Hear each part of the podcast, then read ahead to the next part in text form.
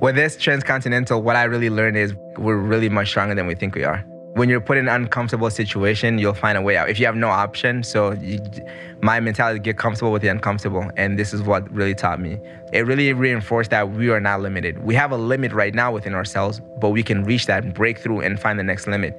So I feel like I found my limit doing this, and I broke through it because there was time where I thought it was impossible. I even thought 100 days was not even enough for me. And then now I broke through that limit, and now it makes me think that I can do other things. So if anyone who's struggling with anything right now, just stick to it because eventually there'll be a turning point. You just have to fight through, fight the day. And there's been many days where I'm just like, survive today. I don't care about tomorrow, what happened yesterday, just survive today. So it comes down to that. If you feel like you're stuck in a bubble, that's telling you everything already. If you believe in God or the universe, if you feel like you're stuck, that's the sign for you to make that move. And it may be scary. And when I did that, I was very scared because I'm thinking that training is not guaranteed, but the nine to five was guaranteed a weekly money that I was getting.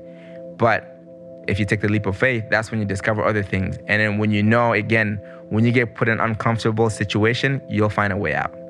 It might be brutal whatever, you'll find that next thing that's gonna help you sustain the life that you wanna live.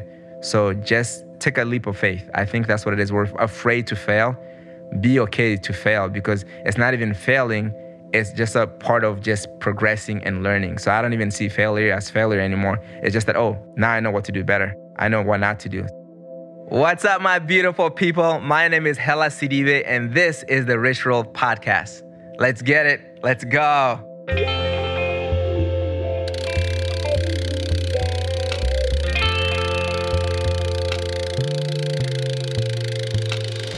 Roll Podcast. Hey, everybody, happy Monday. And for those here in the USA, hope you had a fantastic 4th of July weekend. And in the spirit of said holiday, what better way to celebrate than with today's guest?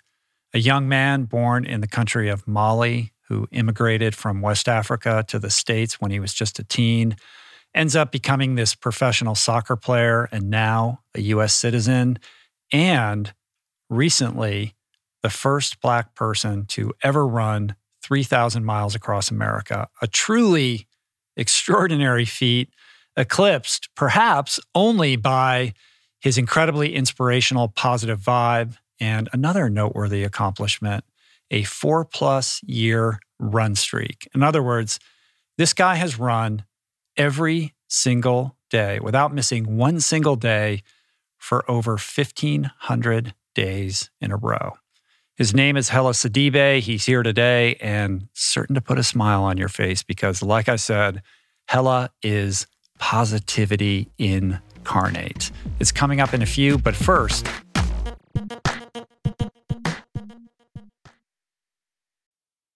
we're brought to you today by a very exciting brand new sponsor, Go Brewing. I am sober. I don't drink. And I devoted so many episodes of this podcast to the unreal benefits of an alcohol free lifestyle. Why? Because even if you don't have issues with booze and suds, no amount of alcohol is good for you. At a minimum, it wreaks havoc on your sleep and produces a hangover that destroys your energy, your mood, and your focus. At worst, it turns your whole life upside down. But no longer does that mean you have to break up with your favorite brew because my pals at Go Brewing are making all your favorite brews minus the alcohol, fewer calories, and more productive tomorrows. It's not every day that I get the privilege to witness the inception of a company collaborating with our podcast, but that's exactly what happened with Go Brewing. I'm going to tell you this story. A few years back, I spoke at this event in Illinois, fittingly named Go. And it turns out that that very day catalyzed Joe, the founder, to start his own NA beer company, Go Brewing. I had no idea about any of this until I bumped into Joe at Jesse Itzler's Running Man event the other month in Georgia. And he shared this story with me. I savored his fare in all its varieties and deeply moved by the mission and what he shared with me, and just impressed with the insane taste and quality of his alcohol free concoctions. I wanted to help share the discovery. Made with natural ingredients faithful to traditional beer styles, Go Brewing has an impressive lineup of delicious, small batch, craft, alcohol free brews, all without added sugar or artificial processing. My favorite is their double IPA, not just another story. But basically, you just really can't go wrong because everything they make is brewed to perfection, worthy of trying yourself, which you can now do at gobrewing.com. That's gobrewing.com and use the code RICHROLL for 15% off your first purchase. Okay, Hellah Sidibe. So I first came across this guy's story when my friend and friend of the pod, Robbie Balenger, was sharing on Instagram as he dropped in on Hellah's transcontinental run when he was going through the Navajo Nation. And I just remember being immediately captivated by Hellah's energy. I didn't know who he was at the time, but I immediately started following his journey through the conclusion of his run in New York City, which was completed just a couple weeks ago. And immediately got to work trying to book him here as soon as I could. So here we are. We talk running, of course, but this is about so much more. It's about reimagining your own personal potential. It's about chasing dreams, taking risks, putting yourself out there, and of course, accomplishing outlandish goals. But it's really about mindset. It's about living with intention and the beauty of sharing the journey towards self actualization in real time. You can find Hellah on YouTube at Hellah Good, H E L L A H. He's also on Instagram and Twitter at Hellah Good 9 And he's right here, right now. So let us delay no longer. This is me and the high spirited and ebullient Hellah Sidibe. I can't believe you're here, man. I can't believe I'm here. I can't stop smiling. My cheeks is really, it's, it's starting to hurt now. You're smiling all, all the time anyway. yeah. You know? Uh-huh. It's uh, it's an absolute delight to meet you. Thank you for coming out to do this. I'm so excited to talk to you. It's Thank a, you it's for a having thrill me. to meet you. Congratulations on, Thank you. on the run and everything. Yes. Super exciting, man. I'm I'm grateful to be here and in, in your presence as well. So thank you so much. did you uh, did you get your run in today already? Of course. How many days now? Um, today is day 1,500 consecutive days, actually. Yeah. Today's 1500, on the 1500. dot. Yeah, 1500. Wow. Yes. Yeah. No matter the circumstances, I got to get out there. Another and get it reason to celebrate. Another Yes. another milestone. Exactly. eclipsed. Yeah. 1500. That's Uh-huh. unbelievable, man. Thank you. So, uh, so many things to talk about. Of course, we're going to get into the transcontinental run and all of that. Um, just by by way of background, I first became aware of you uh, because of our mutual friend Robbie Balenger. I Balenger. didn't I didn't know anything about you, and when he dropped in on your run, I think you guys were going through the Navajo Nation. Yeah, we were in. Uh, he surprised me in Guyman, New Mexico, or uh, in the morning. Yeah, we were in New Mexico. He showed up out of he the just blue. showed You up. didn't know. I had no idea. Yeah. I was like, wait, is this? Am I going crazy? Because I, I got out of the RV and I'm like, wait, it's Robbie. it was the best surprise. It was Uh-huh. awesome to see him. How many days did he run with you? He was there? with me for that weekend, Saturday Mm. and Sunday. So he did all Saturday, all Sunday, and left that night on Sunday when I finished Right. the, the day, Sunday. so that was my first exposure to what you were doing, and I was like, "Who is this guy? Like, how is he so positive? This guy's smiling Thank through all you. this suffering." I was like, "I need to know more."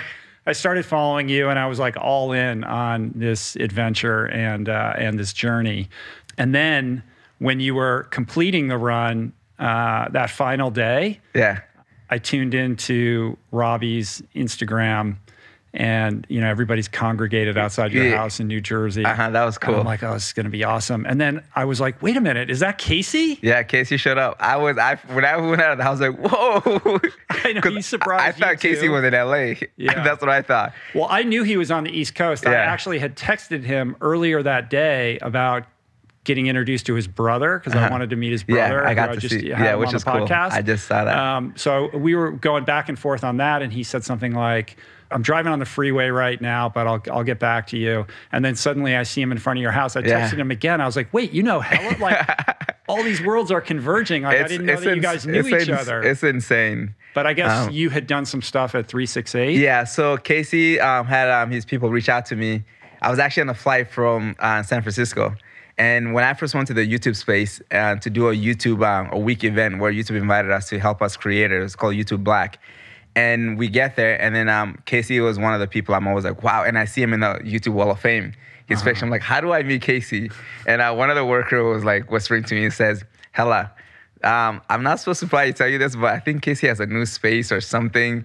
But that's your best bet. And then I just left it at that. So I'm flying back from San Francisco, and then um, my girlfriend at the time, now fiance, sent me a screenshot of the email saying, "Oh, we're inviting you to the first Thanksgiving party ever hosted by Casey Neistat." I started, I scream on the flight, and then I looked around quick because I was like, "Don't scream because they're gonna kick you out of the flight. They might think you're crazy."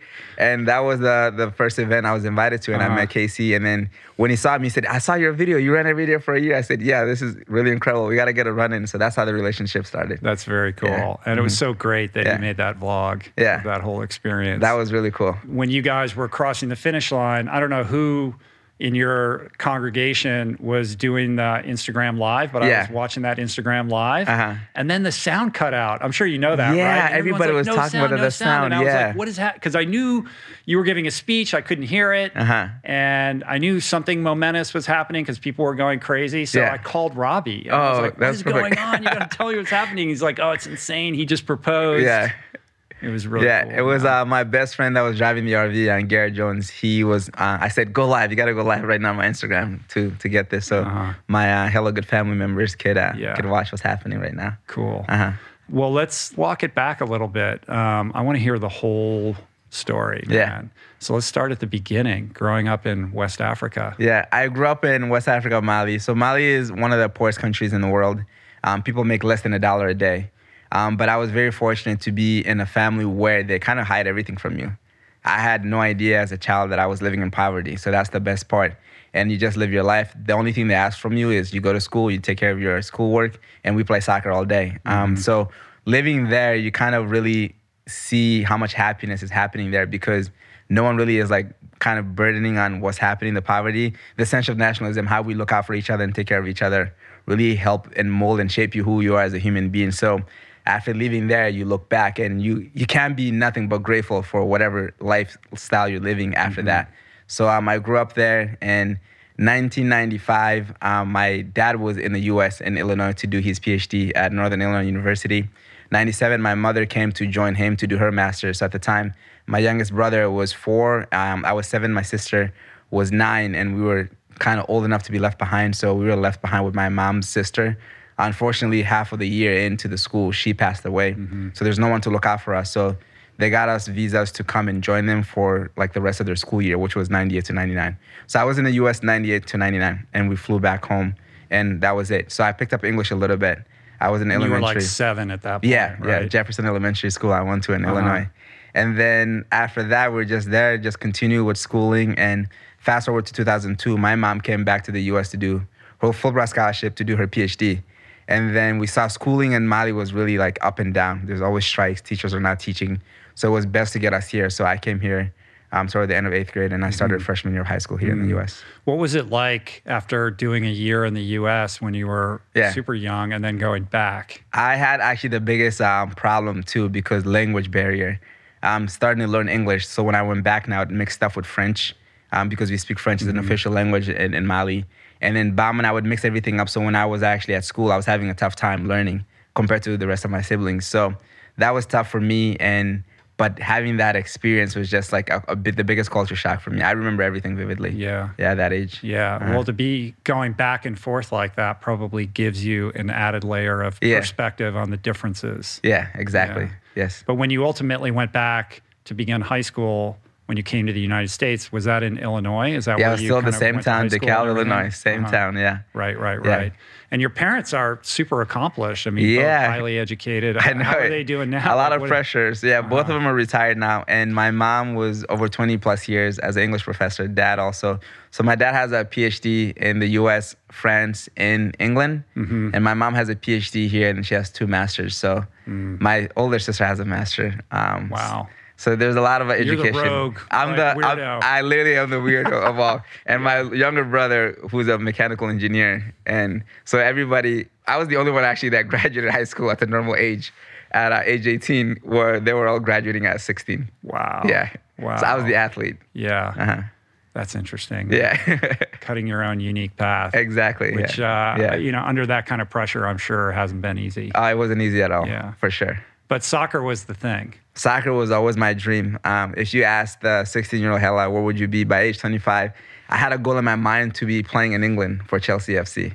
Chelsea was my team, and soccer was all I wanted. And I realized toward the end of high school that I can go to school for free. So I started taking it serious to a point where like my school grades was falling apart. And I was um, came to the realization, hella, you could be as good as you want in soccer, but if you don't take care of your grades, you're not gonna go to college. So I started working well on both of it, and I was able to get a scholarship to go to University of Massachusetts. Right. And you played there. Yeah. Um, and ultimately took a stab at, at being a pro, right? Yes. Which had its kind of ups and downs. Yeah, that was an interesting story to me because um, for me, even uh, to think that I could play professionally just all happened by, uh, in terms of a kind of a, a event that I didn't kind of plan for it to happen the way it did. So I went to, I was playing for this team called Boston Victory. So it's a PDL team, Premier Development or Professional Development League, where you can play at a high level and keep your college eligibility. So we were playing against a, a team called Worcester Hydra in Worcester, Massachusetts, and I was Boston Victory. And there's a kid that was playing there. I'll never forget his name. Uh, Charlie Rugg. Um, Charlie played at Boston College. He was like ACC Player of the Year, scored 20 something goals a season. So my coach said, "Hey, hell, I'm gonna have you play left back because I know you have pace. You got to keep up with this kid because he's really fast." So I shut him down. Didn't go anywhere. I was up and down the flank and had him even focus on defending me versus attacking. And if there's images of us, like literally, I was glued to him. I didn't give him any space. But Sporting Kansas City had a, a scout sent to go watch that game specifically for that kid. And um, after that, my uh, my little brother, acting agent, emailed some MLS teams and said, "Hey, I have a brother playing Division One." So Sporting Kansas City emailed me and said that um, we came to watch a game, and in fact, we wanted to look at someone else, but we're interested in you. Yeah, But we- forget that other guy. you- What's going yeah. on with Hellah? We're, we're, we're curious if you can play left midfield. And I was like, in fact, that is my position. I was only playing defense that day, so I can shut down Hmm. the, the player from BC. And that's when the interest of professional started for me. And I was like, wow, I can play for in the MLS. That's incredible. Wow. Yeah. So what happened in that? Because there were there were some like fits and starts. I Yeah. mean, I've read a little bit about this, but it sounds like you were positioned to do really well, but there were visa problems Yeah, and other kinds of things behind the scenes Yeah. that really kind of prevented the trajectory going in the way that you wanted it. Yeah, to. so back then they had the super draft and the supplementary draft. So the super draft was like the first top rounds, and supplementary draft was the later rounds. And I was they um, Sporting Kansas City emailed me and said that we're looking at you in the supplementary draft, so which is like the later round. And then they said our concern is visa issues. So the visa was the biggest problem, and um, to a point where they said that we can find someone as talented as you, or even not as talented as you, but we don't have to worry about visa don't have to issues, and we can it. develop them to be where you're at. So that was the factor. So I went, I got invited to this combine, and um, Sporting Kansas City was there. So many other MLS teams were there, and I was with this coach who was um, a head coach for a Kitsap Puma in Seattle, which is part of the Seattle Sounders. And he realized the visa issue, and he went to the Sporting Kansas City coaches and said, "Let me have Hellah for one year, and I'll even help him with the areas that you want him to improve." Hopefully, within that year, we can sort out the visa stuff. And I signed my first professional contract in Seattle, playing with the Seattle Sounders affiliate. So it was basically their farm team. Right. We played against MLS teams, um, and actually, my first start, first game was against the Vancouver Whitecaps in Canada, and I got to get my first assist. I missed my graduation for hmm. that, Wow. which was cool. But the visa issue was the biggest for Yeah, everything. It's yeah. interesting because foreign nationals, there has to be a lot of foreign nationals who are kind of entering into the MLS Yeah. system, right? So the immigration thing has to be something that they're dealing with all the time. Yeah, and there's a roster cap. I don't know if it changed until this point, but eight international roster space. So out of like 22 to 26 players, only eight players can be foreign. And I had this message sent to me by a, a coach in Sporting Kansas City. He said, "Hellah, listen, I'm sorry, but we would rather have someone from Europe and that can sell jerseys and pick up that spot versus someone new coming in." So Wow. basically, it's, it's like it, a commercial reason. it, it becomes Yeah. even more that. So if you're a foreign national, you have yeah, to be extra a big good. time. Yeah. Yeah. big time, and you get that spot. Uh-huh. So So that got played out. I mean, how long were you part of that organization? Um, for the the team in Seattle, Yeah. just a season, and right away, actually, I had a, my assistant coach from college had a, a roommate in college when he was playing in college at Temple University, Roy Fink, who was a, a agent recruiting players to go to Europe. So I had a chance to go play in, in Germany with the Bundesliga 2, which had some U.S. national team players. So nothing was guaranteed. Playing time wasn't guaranteed, but to be there for a certain amount of time was guaranteed. And I had to make my way up. So I went, I flew from Seattle, went to Boston, And I went to the German embassy for my visa. They shut it. They said immediately, um, we're concerned you're not a U.S. citizen. Let's say you get to Germany, the season's over, your contract is done. Are you gonna go back home? You're uh, immigration um, threat in a way. You're probably not gonna go back to Africa. We don't want you to be an immigration issue in Germany. So they shut that down. Wow. Yeah, that was I was sad about that because I was really It has that. nothing to do with what how good you are as a soccer player. No, it's Yeah. something that's out of your control.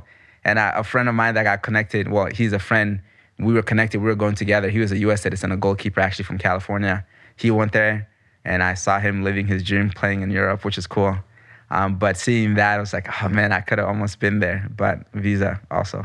So you're a super positive guy. Yeah. That must have left you with a little bit of a bitter taste or some a little bit though, right? yeah it got tough for me at that point um, and i you get to a point where you're like you start pointing fingers and and some of the excuses i was making back then were very valid um, i got shut down to play in the youth national team in the us i remember i was invited to go to sarasota to play with the youth national team when i was playing with the chicago fire chicago magic back in illinois and they said you got to go tell your mom to get you your passport. I thought it was that easy. I went, mom, mom, give me my, my U.S. passport. She's like, hell, it's not that easy.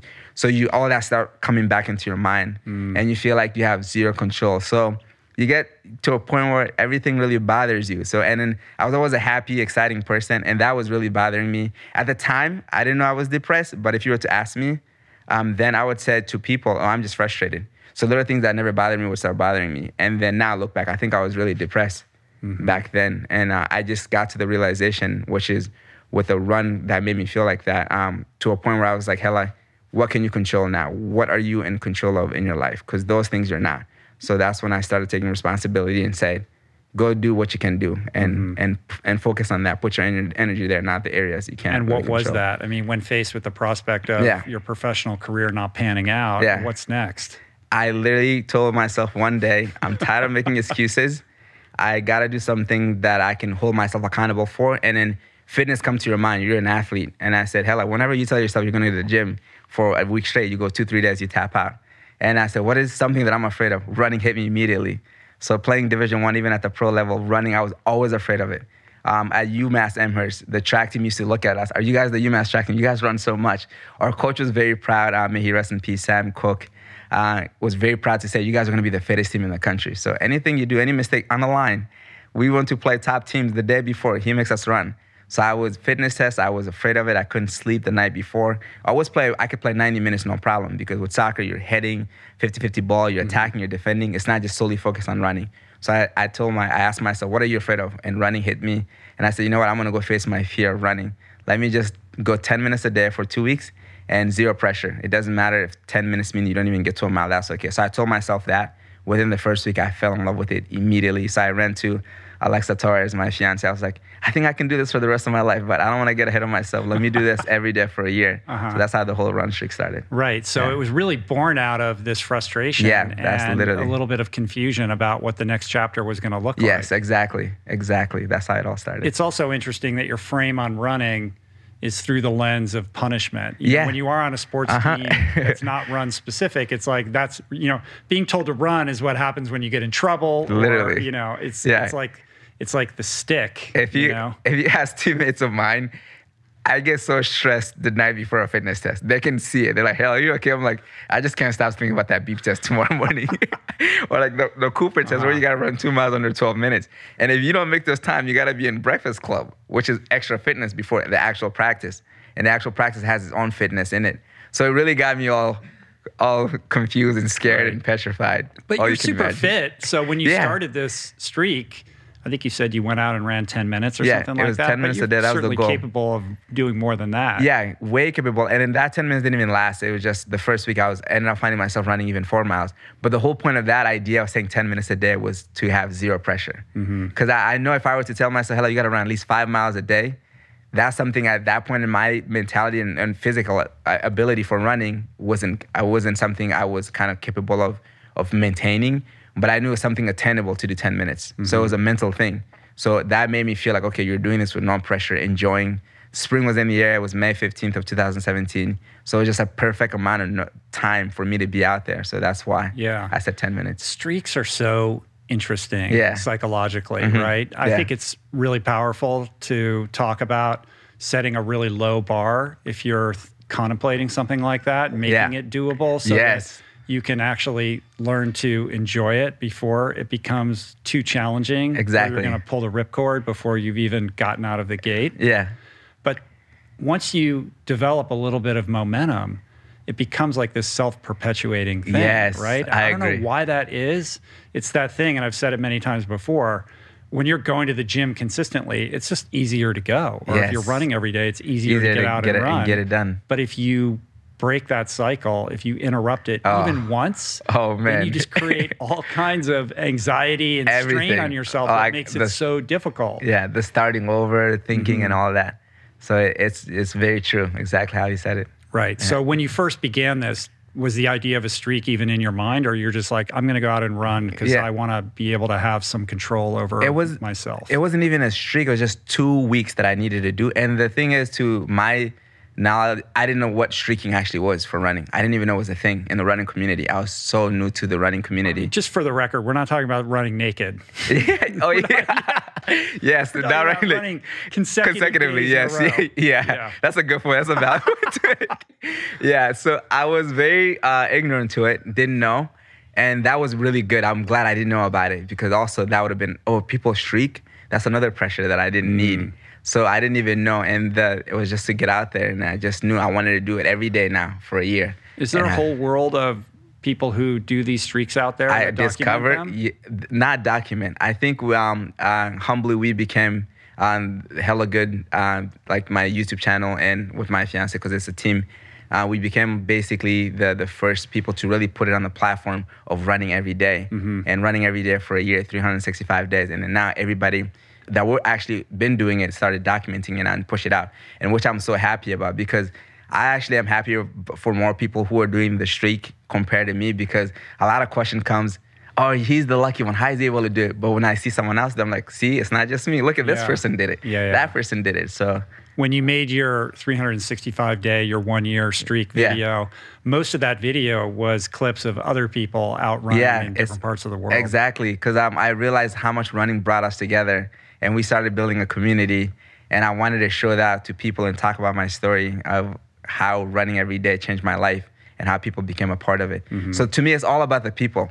I think people make the experience. Um, you could do a lot of stuff by yourself, but without the people, I feel like it's Right. not the same. Right. Well, at first it becomes this journey of self-discovery Yes. and Uh-huh. and an exploration of your own personal Exactly. potential.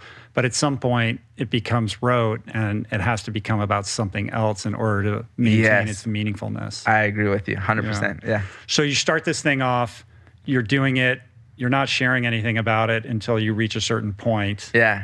and then you decide to kind of break public Yeah. on this whole thing. Actually, that's a that's a, a good point to bring up because for me, this was not meant for social media. It was just for myself, and it was um, call her Belle, my fiance. When I started this running streak, she was like, "I think we got to do a YouTube video. This is really cool. You're running every day and you're going for a year. People need to hear about this." I keep pushing it off. I was always pushing it off. So on day 163, she came to me and she said, Hey, do you want to do a YouTube video on this? So I was like, All right, fine. You keep asking. Let's just do it. I had just done my run for the day. So I said, Can I just go to the barbershop and get my haircut, get this like nice fade so I can look pretty in front of the camera? And then I, I went to get my haircut, came back, we did a video, and the title was Why I Run Every Day day 163 mm-hmm. and i started explaining to people. So that video I actually sat on youtube for a month or two wasn't a lot of views couple maybe 20 30 views so one morning i woke up it was like 2000 views overnight and i went i was like belle look at this this is really weird why is this catching on like this and then we see 20000 views overnight and that kind of went, went in mini viral and it, it got over 600000 views really quick and everybody's asking me, "Are you still continuing the streak? What's happening? Can you update us?" So my DM on Instagram is getting flooded now. Comments on YouTube is getting up. So I said, "Well, let's keep updating people," and I started doing updates day uh, uh, 254, day 365, and then we just became YouTubers by by accident. So Right. it's one of the things I was afraid of that turned into passion, and now that turned into something bigger than I ever imagined. yeah. yeah And Belle really drives that, right? she without She's her the there's no hella everything. good 100% so basically she dropped whatever she's doing to help me chase my dreams and goals Uh-huh. she was she never went to school for um, filmography or photography or anything she just self-taught even editing just we started doing it together as i'm running and sharing the passion with everybody and she's recording it and she got better with kind of get the content. You can out see to the everybody. evolution yeah, from the early videos yeah, to now. present, how much she's crushing she's it. Yeah, so it. and then back then we're like, oh, this is awesome. We look back and I'm like, oh, okay, it Yeah. looks. You definitely got so much better. Uh-huh. Yeah. Yeah, it's cool. Uh, and some of those videos have millions of views. now, Yeah, yeah. you know? A few of them went viral. Yeah. Um, we've had all the the running every day for a year, the, the three years, and the 1,000 days, um, day eight or two. So we had a few of them over a few million views, which was really cool. Mm-hmm. Yeah. So you meet the 365 goal. You Uh-huh. did it for a year. You're like, I'm going to keep going. Yeah. Um, so how long had you been doing it before the idea of running across America came into your brain? So it was two years in. So after the first year, I knew I wasn't gonna stop. But the thinking was, can I do it again? Because now I know everything to expect. The season, because the goal is to be outside no matter the circumstances raining, sunshine, snow. I have to run outside. If I go run on a treadmill, it won't count. It's extra run, but it's not counting toward my streak. I have to be mm-hmm. outside. That was my biggest goal. So after that second year coming up, you knew what to expect. So it wasn't as joyful to the first year. Everything was new first year. You're like, whoa, this is happening, new discovery. And I got hurt the the second year. So, but in the second year, I it really hit me quick. Hellah, this is bigger than yourself. You prove to yourself you can run every day for a year. You're going on year two. That's going to be a daily routine. Do it for something that's bigger than yourself. Mm-hmm. So, and I realized quick how running is a privilege that not everyone has. And I want to use that privilege of mine to do it for something greater. So the ideas of doing it for things, even doing races, I, I don't care about my own PR numbers. Mm-hmm. I want to have a reason to go fight for. So if I'm dying out there, I'm thinking about why I'm running. So I'm sitting home one day and came out of the shower and I said, I think I want to run across the country. Has anyone done that? And again, I thought I was going to be the first one. I have no idea, clueless. Uh-huh. And she looked at me, she goes, Oh no.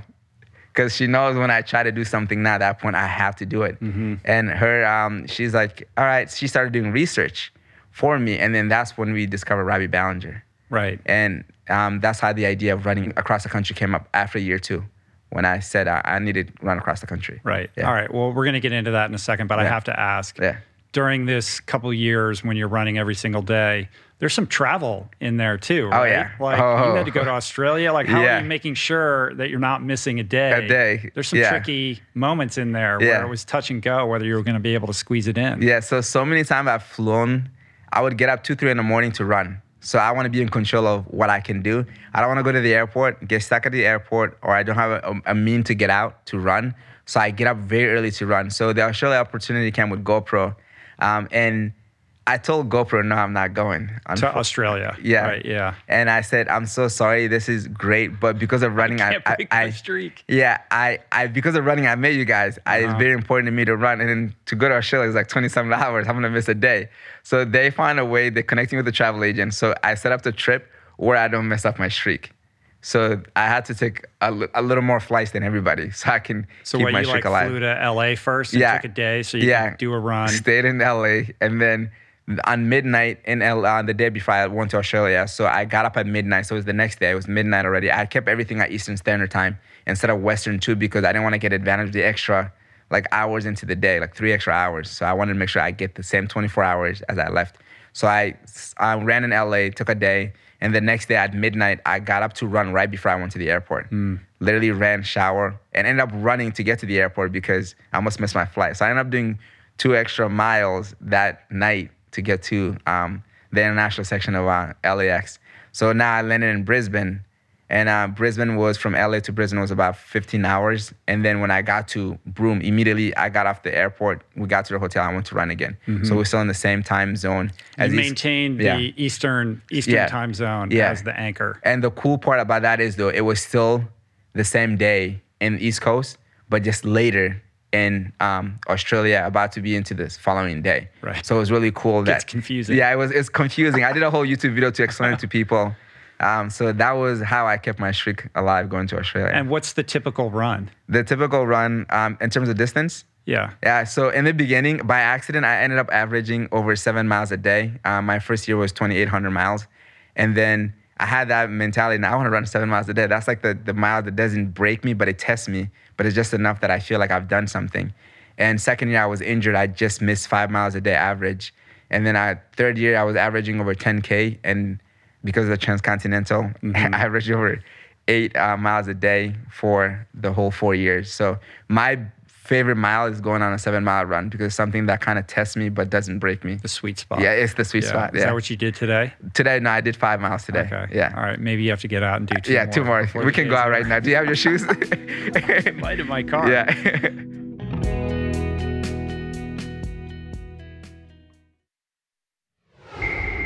Cool. So the idea for the transcontinental run comes into your awareness. yeah. A great opportunity to make this about something broader than just maintaining a streak. A streak. exactly. How did you become aware of Robbie? So again, Bell, I'm telling you, what I heard, I wouldn't even probably be sitting Uh-huh. here talking to you today. She just started doing research. I had no idea. She goes, "Hey, Hellah, there's this runner who's actually plant based, running across the country. He's gonna be literally in our backyard to start in New Jersey to go to New York." She said we should go meet him. I was like, "Yeah, let's do it." So my goal to go meet Robbie was just to run five miles with him.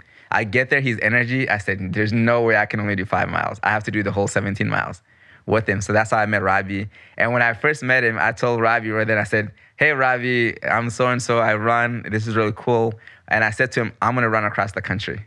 And then he looked at me and he gave me the look of like, you know what? The way this guy just said that to me, I think he's gonna do it. Because when you say something to uh-huh. somebody, you get the energy how they might think, oh no, you mm. can't, or you're crazy. He was like, you know, the look that he gave me, it almost was like, I think he, this guy might actually try to do this. Right. So it was the best time. I interviewed him. I had my GoPro with running, and then I asked him a bunch of questions. And that's how the relation started with Robbie and I. And I was just like being there firsthand to see what he was going through the last day kind of gave me even more motivation and more um, belief in myself that I can do it. Yeah. So was that last run into New York City the same route that you took? Similar, very similar. So he ended in a park that wasn't far away from my house. Literally, if I were to run through the park, I'd get to him in like five minutes. So we had to drive around, which was about 10 minutes. So we ended in similar area, but in the opposite of each of the area. And then a route that I took eventually kind of got into Hayes to finish into New York City. Right. Yeah. It's so serendipitous. Like Yeah. he's on your radar and he's literally going to go right through your backyard. Yeah, and it was meant to be. It really Mm. was because what are the chances someone running across the United States ends up being where I live? Right. Yeah, and I So had it ran in the whole last day with him. I ran the Yeah. first day with him. Yeah, he told me about that From, too. uh, I knew Huntington I knew of you already. I'm like, Yeah. wait, wait. Wait, are you telling me Rich Roll came? He said, yeah. He told me the whole story, and I said, wow, that is incredible. Yeah, that's incredible. cool. Yeah. So we bookended it, Uh-huh. and then he becomes like this mentor who helps you Yeah. figure out the logistics of how Yes. you're actually going to execute on this. Exactly. And the thing is, you know the saying, it takes a whole village to raise a child. It's true. Even for me, without having uh, Alexa Torres Bell to help me, my friend coming to drive, Robbie being there, it would it would have been like almost Mm. impossible. So he basically told us his experience, and we were looking at his route on Strava as well. Um, he used the the famous racing route, Mm-hmm. but it was easy to also just go look at his map instead of looking for that map itself. And uh, we had to kind of find our own route within it at some point.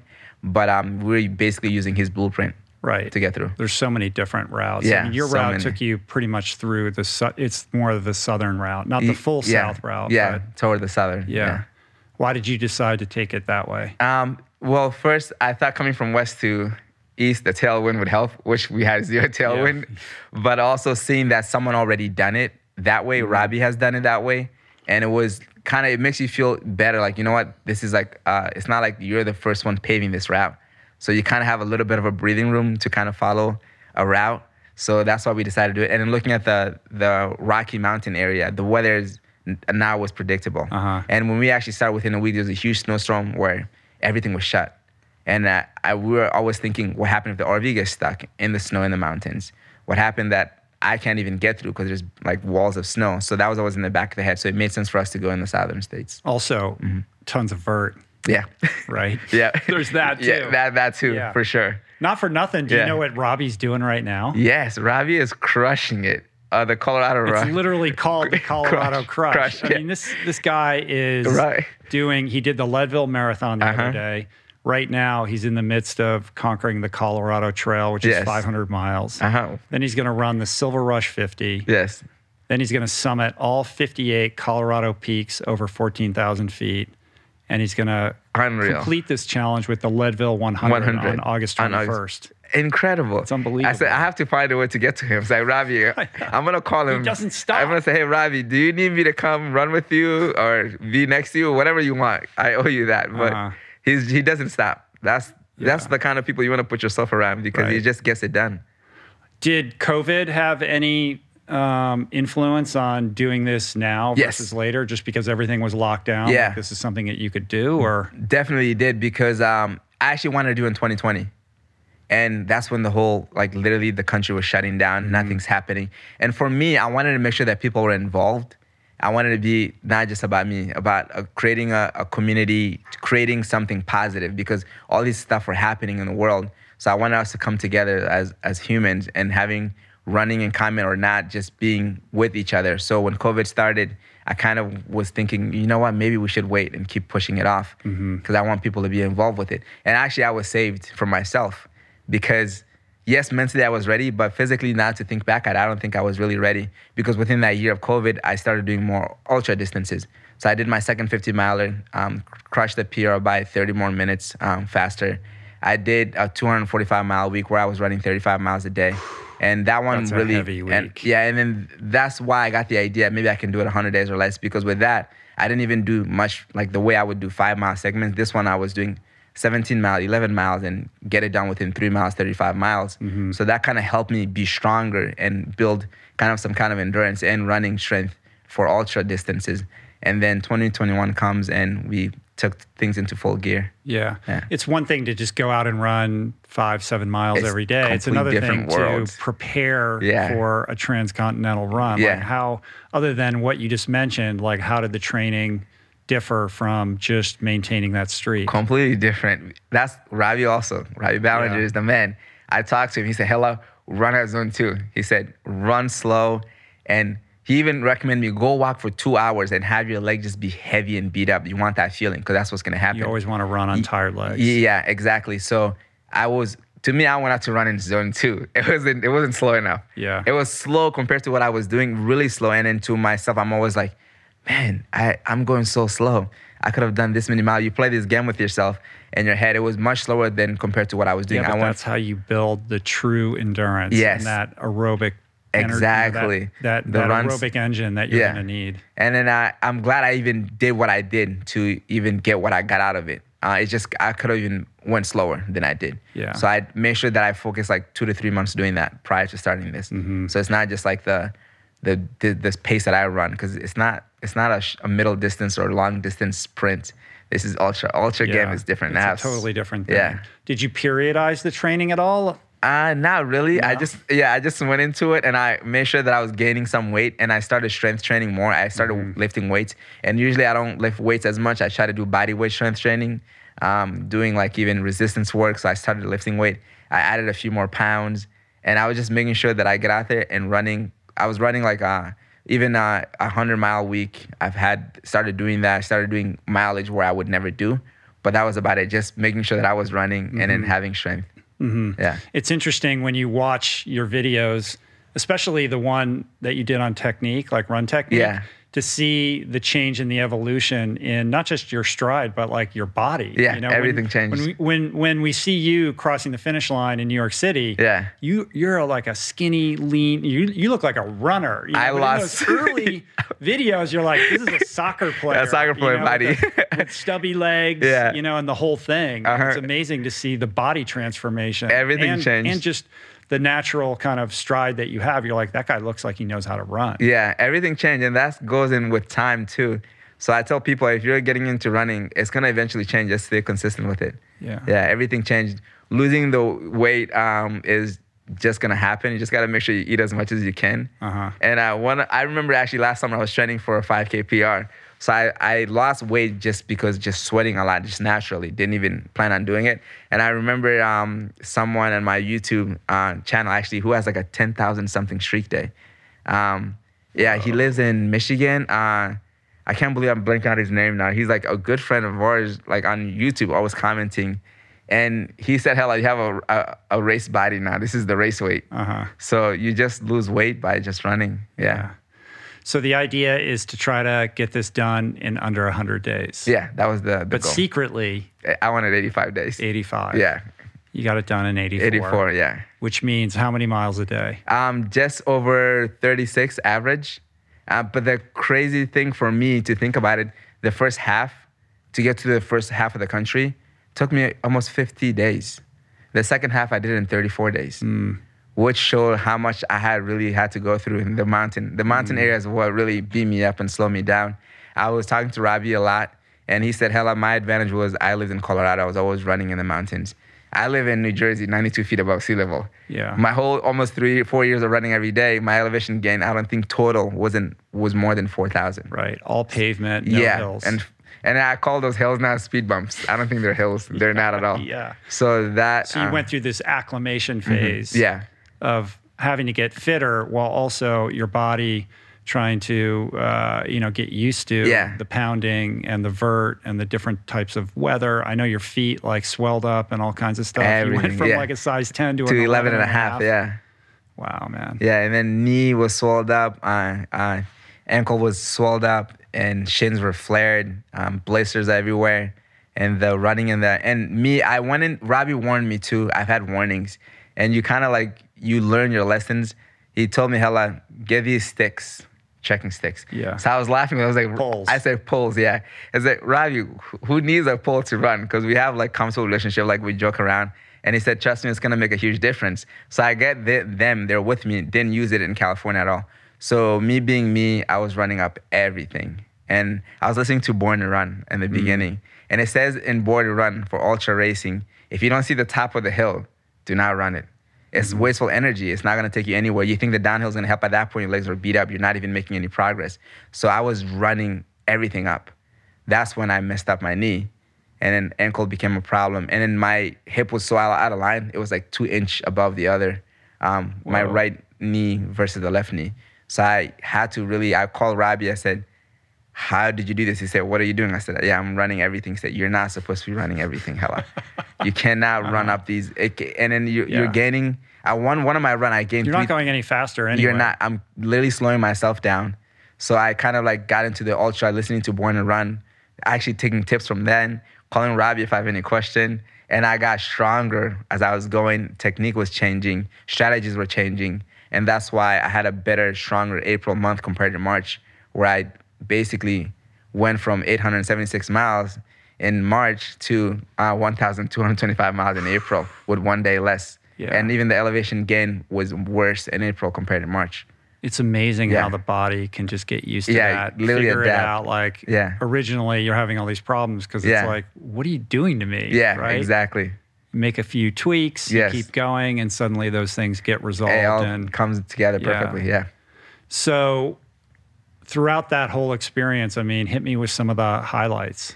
Yeah. The the best is like going through the Navajo reservation in New Mexico was incredible. So the message travel. If I meet somebody, by the time I get to a different part of the reservation, they already know I'm coming because someone will say They're all something. talking. And Yeah. people are getting ready for gifts. Someone has made us uh, has made me a necklace. That we're getting feathers, has a, a gift, like telling us what the meaning behind it. Keychain, and even Bell got a gift. Garrett got a gift. So, and I met my the first person to come and run with me was on Zach from the Navajo reservation. Mm-hmm. He was a native, and he came when Robbie came the same day. Oh, wow. So he said, "Can I run with you?" Hell, I said, "Yeah, of course." So we ran 15 miles together that day, and then he said, "Can I get your number?" And I said, "Yeah, sure." So he texted me and said, "Can I get your location? I want to come back again." He came back the next day and ran 30 miles with me. So that was really cool. That's when people started coming in at that point, and it was just incredible. Just like the beauty of the reservation, the New Mexico, and the people itself. That was the biggest, one of the biggest highlights. Yeah. Yeah. Do you have to? I remember talking to Robbie about going through the Navajo Nation. I mean, it can be tricky, right? Like, Yeah. it's not just a free for all. Like, do you have to alert them ahead of time? Like, hey, we're coming. Is it cool? Certain areas, Permission. yeah, Just, you know, sort of shake the hands and make sure that, you know, sort of. Yeah, we we didn't have to deal with that much, but there was one time that a lady stopped us and told me you got to wear a vest. You can't be running on the roads without wearing a vest. So I only would put on my my um kind of safety vest Reflective, at night, re- yeah. reflective vest at night, so I can be seen by cars. But during the day, she's like, you got to put this on, and she explained to me about people drinking and driving. You don't want to get hit, and she was like. You have no choice. Like she's like, Mm-hmm. do this now. So with respect, also we're like, well, it won't hurt me. It's just extra safety. So we put it on. Um, but there's been areas where we've got invited to use people's land to have our RV park overnight. Yeah. Yeah, because there's nowhere to, to park. It's not safe. And then those are open land that people own. So they're like, we had a gentleman say, hey, can you come in? You can come and park your RV Uh-huh. overnight because I have no use to that space. You can. And was it just you and Bell? That was the crew? Was there anybody so, else? So it was me, Bell, and Garrett, my friend. Garrett, yeah, right, so he was driving the RV. Uh-huh. He would go every five miles ahead in the beginning. Um, so Bell would be next to me. Literally, we're talking about eight to fourteen hours a day, on in a support car driving a Rav or a crossover, where she would be the one doing the direction. I'm not good with direction. She'll tell me turn when you get to this area, and I'm like calling her on my Apple, like, hey, what street am I supposed to be turning? but she's next to me for that and like fluids and any snacks or Mm-hmm. food I need, and also for safety too, safety from dogs and some people as well, because I had some people. yeah, I want to talk Yeah. about that. Also, shooting, editing, and And, yeah, getting content. social media the whole Yes. time as well. Yeah, doing all of it. So I think if you were to ask me even now, who had the hardest job, I said she did. Yeah. Because my energy just had to be solely focused on running and just fueling myself, eating and and running. Hers was like everything. She basically held everything together. She really did. There's an illusion that if you're crewing an ultra event that's Uh-huh. chill, you're just in the car and you're just Uh-uh. listening to tunes, but No. it's full court press. It- I don't think there's so any much time. to do. There's so you much- have to be thinking ahead. You have to be thinking about tomorrow. Where are we going to get food? Do we have ice? Like Yeah. anticipating what your needs are going to be. And also, you're going to be so exhausted that you're not the best arbiter of what you Ex- need. Like exactly. This guy needs to drink. He tells me he's not thirsty. You know, you got to force Yeah, yourself that's on exactly him, it. all that kind of stuff. Yeah. To a point where I was thinking, make sure that she is not stressed. So my goal was to make sure that she is good because if she's not good, I'm in trouble. So any little thing that's coming up that I could see could end up being bad, Mm-hmm. I make sure that, okay, are you good? Are you good? Are you sure? She, she gives me the thumbs up. Yeah, she's good. So we move on because without her, I would have been in trouble. I'm Yeah. sure you've heard the trope that you should never have people you care about crew for you for these things Uh-huh. because it gets dicey. Yeah. You know, it gets tense. Uh huh. You're a very optimistic, We- you've yeah. got this sunny disposition, but I would imagine you were in the pain cave quite a bit. Like, did you ever, you know, break character and go into that dark space? Actually, I tried and I, I I don't think I did. So what really helped me before this, I told myself, Hellah, anything that happens, any hardship that happens, you have to accept this because that's part of this. Even if you haven't done it, you know something is gonna come. So the fact that I accepted that, so my thinking was always when something happened, Hellah, soul for souls, think about that. The reason to doing this is much bigger than anything you're gonna go through, whether that's pain or anything, any little problem, hiccups. So I will always remind myself that, and I'll do my little um, gratification in the morning when I'm doing my first mile, just telling myself that. So I always kind of stay away from that. And we did really well together as a team. We really never stepped on each other. And in fact, she kept me in line. Like, you have to eat. You don't want to do this. And she she listened to my my problem. Anything I like, oh man, my legs. I don't know if I can make it to 30 miles today. She'll listen to me. I remember one day when I really realized she's not take anything easy on me.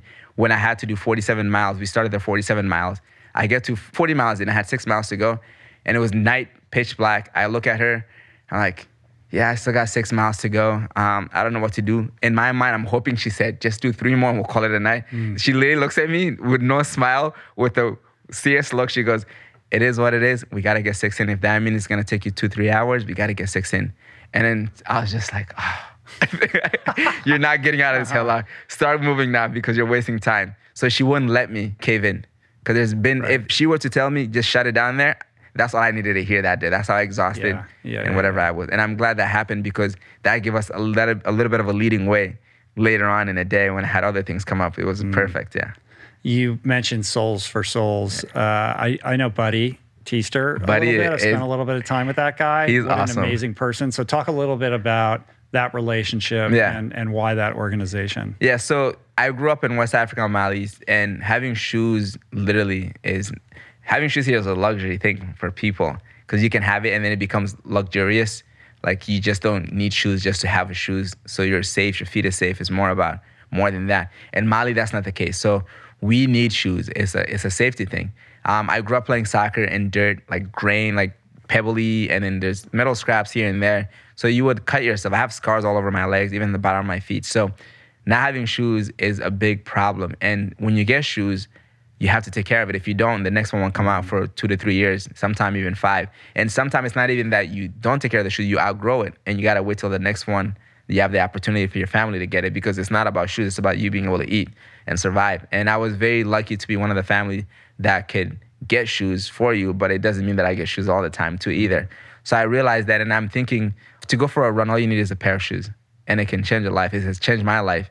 And Bell again started searching what nonprofit really could relate to me as a person that I want to run for, and she found Soles4Souls. It's like perfect. Yeah, it was perfect match in heaven. Literally, it was the best thing that we could have done for. And we saw there's so many amazing nonprofit out there, but we want to make sure that something that relate and something that could make a change. And what they do is they collect unwanted shoes, used or new, and they turn it into opportunity. And they're trying to use shoes to break the cycle of poverty. And what I really love about Soul for Souls that got my attention immediately was that not only that they help all over the world, third world country or whatnot, they also help in the U.S. Because I living in the U.S., I'm very proud to say I'm a U.S. citizen, and I still see that sometimes we tend to forget that even here, a first world country, people don't have shoes to wear. So the fact that they cater to that, they look out for here and other places of the world, it's awesome. And it's not even being selfish in a way because I, my mentality is if you take care of yourself, then you have the ability to take care of others. So I like that they're helping everywhere in the world, also here in the U.S. Mm-hmm. Yeah, which is it's a really cool. it's a really interesting model because they have this distribution mechanism where all over the country there are places that you can drop can off drop your off, shoes, yeah. new or mm-hmm. used, and they funnel all of these shoes into distribution outlets all over the world. I mean, Yeah. Africa is probably the most Yeah. prominent mm-hmm. um, yeah, and continent where they distribute these, but they don't just give them to people. No. They basically donate them to entrepreneurs Exactly. sell them at an affordable cost. And then so you're not living. just like it's like the thing of are you going to give somebody a fish or are you going to teach them how, How to fish, fish. right? So They're teaching how to giving fish. these people a way to make a living exactly by doing it. Yeah, and I saw this family's um, story in Haiti where this lady couldn't afford to feed her family, let alone pay for her kids to go to school. Now, because of Soles4Souls, she had a little business for herself, can feed her family, and can pay for kids to go to school. On top of that, which is really cool to Cool. see. Yeah, Yeah. It's like the perfect Yeah. organization for you to be affiliated Yeah. with. And I know Buddy came and ran the final yeah. He, day with you, right? Yeah, he came for different occasions. Yeah, Buddy being the CEO. He wasn't the founder. He came in maybe like five or six years ago. Yeah, he came in actually 2012. Uh-huh. Oh, Yeah. Okay, a little bit longer than I Yeah. thought. Yeah. Yes, um, I'm pretty sure that's when he came in. And being an ultra runner, having him with me too, having ultra runners with you was a game changer because you are getting these little like tips that are helping you to last longer in the day, to get these segments done quicker. And they pace you very well. And pacing doesn't mean to rush you to go faster, but they pace you where like these little idling time and things that you waste, you don't waste these anymore. Uh-huh. And Did you have a bunch of ultra runners dropping in on you throughout the whole thing, other than Robbie? uh, Robbie, Buddy, um, Noah. Noah was an ultra runner from Pennsylvania. There was not many ultra runners, but a lot of runners. People actually are running, and people who weren't running and they came out to put their body through uncomfortable situation to help you. It makes you feel really grateful that people are doing that for you. Yeah. yeah, Well, you've had other mentors as well. I watched a video where I think maybe Gymshark produced this video Mm-hmm. where you did a Zoom call with Ross Edgley, Oh yeah, Ross. who's like the best, Ross. right? yeah, he- he's from the English that. channel. I mean, Yeah, he's a friend. That guy. I mean, Yeah. talk about another beast who's also just a font of positivity at all times. And he said something really interesting to you, which is that from his perspective, the differentiator was going to be Bell. yeah. Like, he was right. and he was right about that. He was right? a thousand. Yeah. When he told me, I knew that she was gonna be a big help no matter what. But he was like super 100% right. It was just without her, I don't even know. Uh-huh. Yeah. That's the difference between. I think we might be still on the road right now. So Yeah. trying to get back to She New didn't come out with you for the to LA, did she? No, she didn't. Yeah. Oh, yeah. I would have liked to have met. her. Yeah. We'll, we'll meet up for sure Hmm. with her one day. Well, uh, it's one thing, you know, I've had Robbie on the show, obviously. I also had Ricky Gates on, who shared his experience running across America Yeah. self supported, which is a very Yes. different thing. Um, but a key difference here is that these are two white dudes, Yeah. right? And they're they're out there, they're vulnerable, Mm-hmm. they're in parts of the world, you know, and they're in so many ways. If you're going to do this, you're relying on the kindness of strangers, Yeah. right? Yeah. You're, as far as I know, you're the first Yeah. black person yeah, to do to, this. to do this solo. Yeah. So um, I did research to, to figure out. So back in the, I think 1928, there was these, uh, I think it was four, three or four runners, I'm not sure. So they were running across the country, but they were doing a, a relay. So it was Right. You and do it used to be a race. yeah, it was like a race. long yeah, time yeah. It was. It's literally And there were called black dudes Race that, America or something. Yeah, yeah, yeah. Yeah, they're actually kicking out some of the the black runner or color runners. They're like, you're not doing this. Oh. But they did a, a thing where it was a, a relay. So like, let's say me and you did a relay together. Mm-hmm. You do a certain amount of distance. So I'm the first solo black person in the history of the country to run from LA to New York City. Did you know Yeah. that going into this? Going into it, I had a conversation with Robbie. Robbie actually brought up to me, say, "Hellah, I don't know. I think you might be the first. I haven't seen." And Robbie was making sure he's doing his research, so we don't come out and, make such statement, and it's not true. But um, yeah, I, I I started thinking about it as a, as I was going, and that's when I kind of got a little nervous with some of the things that's happening in the country. So I asked Robbie. So I called him one day. I said, "Hey, what was your biggest fear?" So in my mind, I wasn't even thinking um, anything else, but I was just thinking about being a, a color person. So he was telling me about the dog situation right away, and I brought up the the whole like, should I feel not safe for who I am? And then I knew that was something that I was concerned of. And you can see why you were concerned of it when you're in a certain part of the country. But overall, I tried not to put my energy into. it. So my mentality is, if you put your energy into something, that's what's gonna happen. You're gonna manifest So you're just it. yeah, you're coming into just positive people.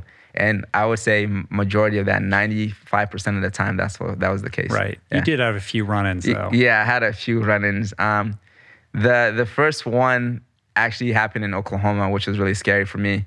Uh, as I so when we were in California and Arizona, I've had these awesome police officers. Hey, you're the guy on TikTok. I saw you on Instagram. Can I take a picture with you? I remember this officer. I saw him one day outside of Flagstaff, Arizona, and then 30 miles later, he saw me the next day. He goes, "Whoa, you're really making progress." And he asked um, Bill, "Is it okay if I stop Hellah to take a picture? Is he gonna be mad?" And I was like, "No, I'm not gonna be mad." So he came in. I was like, "Yes, thank you so much." I was always taking pictures with them, and one of the officer coming in Oklahoma. And I, I thought it was a similar thing. Maybe they know what I'm doing. So I'm excited. I'm running. Actually, I was cruising that day. I'm like, I have my stick. I'm like smiling. And then I see the officer come out. I thought he knew what I was doing, but everything kind of got serious immediately. I can see it. So he just said, Hey, sir, I, I just got a phone call. There's a runner on the road. What are you doing out here?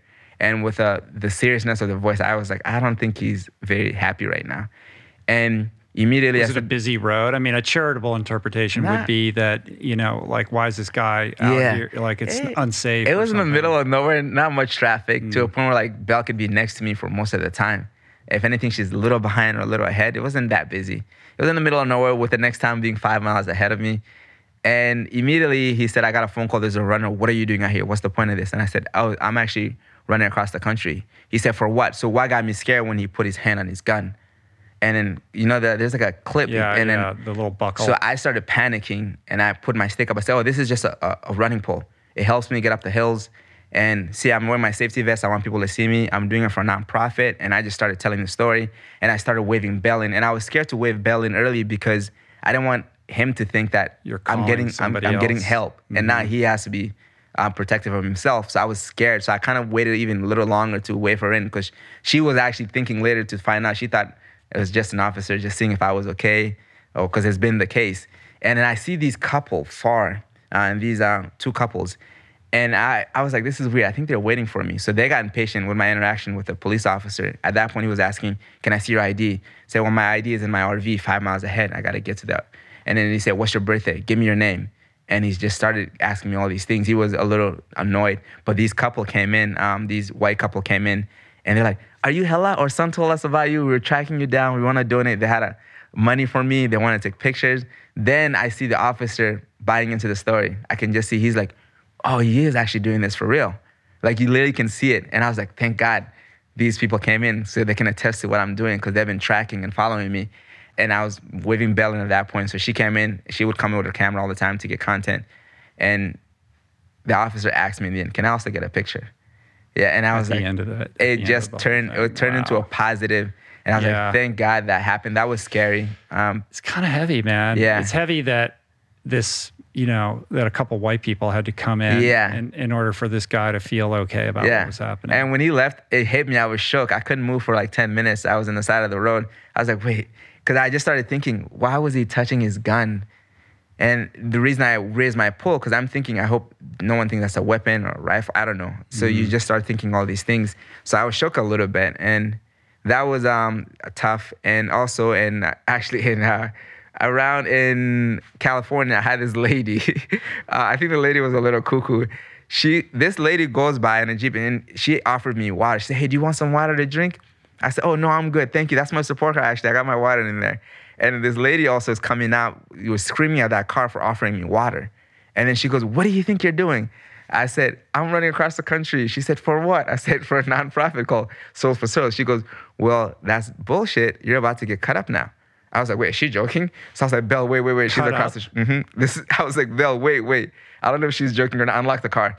And then I'm across the street and she's on the other side. And she started charging, sprinting. And there's a gentleman next to her. She's like, Come. I thought it was her boyfriend. She's calling her dog to come. So I just sprinted into the car and Belle did a U-turn. It was the fastest U-turn I've ever seen her do. And we just whipped around and she started to chase the car. And I see her in the I'm turning around. She's chasing the car. And we she couldn't keep up. So I was kind of I was thinking in my head, there's no way she can catch me right now. My leg was good enough to run faster than her. But I'm like, if she has a weapon or a gun, I can't outrun that. So we call an officer and we waited two hours. Um, the nearest officer was like almost an hour away. So we waited two hours.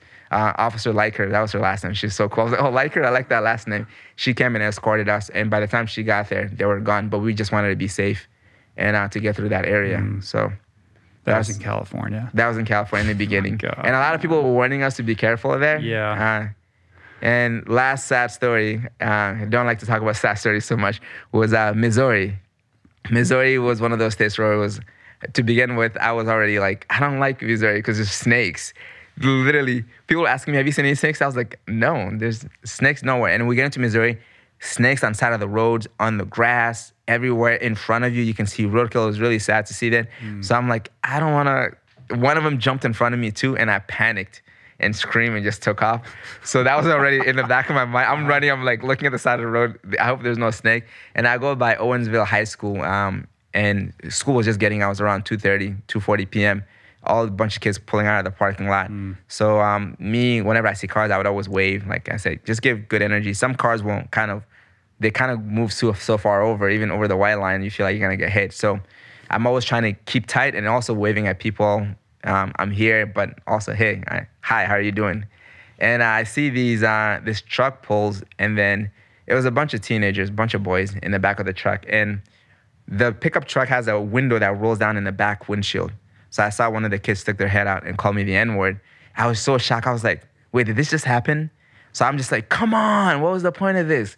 So Belle across the street thought they were gonna hit me because sometimes that happens. So she just honks all the time to warn people. She just thought it was one of those.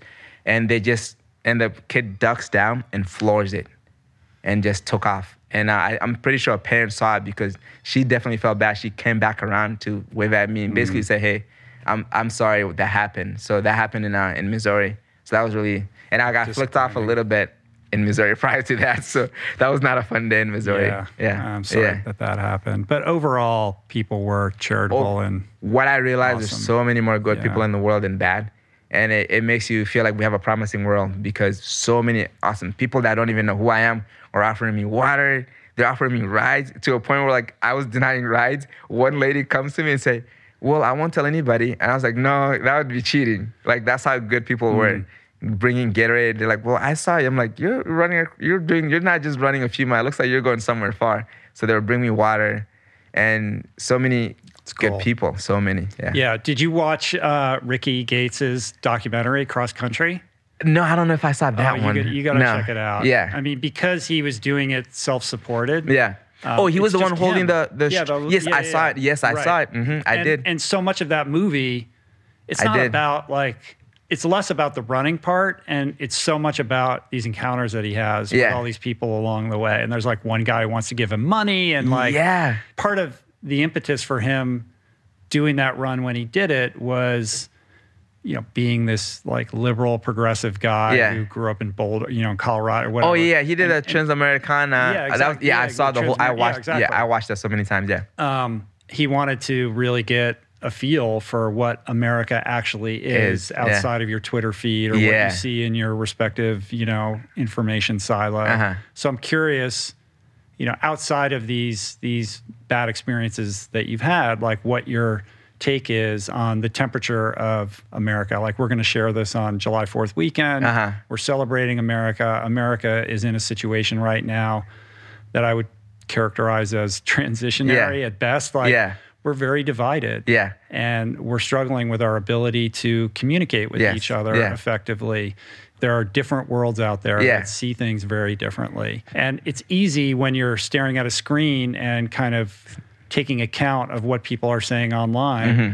to form an opinion of what's actually happening. It's a very different thing altogether to Than be seeing- like, I'm here on the ground and I went all the way across America and I had conversations with all of these people. And this is what, you know, my perspective is as a result of having had that experience. I think a thousand percent America is much better than we see on social media. A hundred percent. I really like. It's just there have been many days we're so filled with love, and you really like to feel love. Like it's the energy. We're literally sitting in the RV in awe. Like, wow, this just happened. We saw a biker go by, and then she asked Garrett in the RV what I was doing. She baked vegan cookie. Make sure it was vegan because she wanted to research on me, and came in to even tell us the ingredient too, so we can trust her. and came in and found us at a rest stop and uh, in the Navajo reservation. And um, she was a, a doctor or a nurse. People are giving, like you said, money, literally giving money. Oh, you're doing it for this? Here's money. Here's cash. And it's so much more better. It's so much positivity and love and caring that I personally felt than I saw from being in New Jersey. Hmm. And being there, you see it for yourself. And you can see some of these people don't even have much and they're still trying to make effort to make me feel better, Support, to yeah. donate, to support.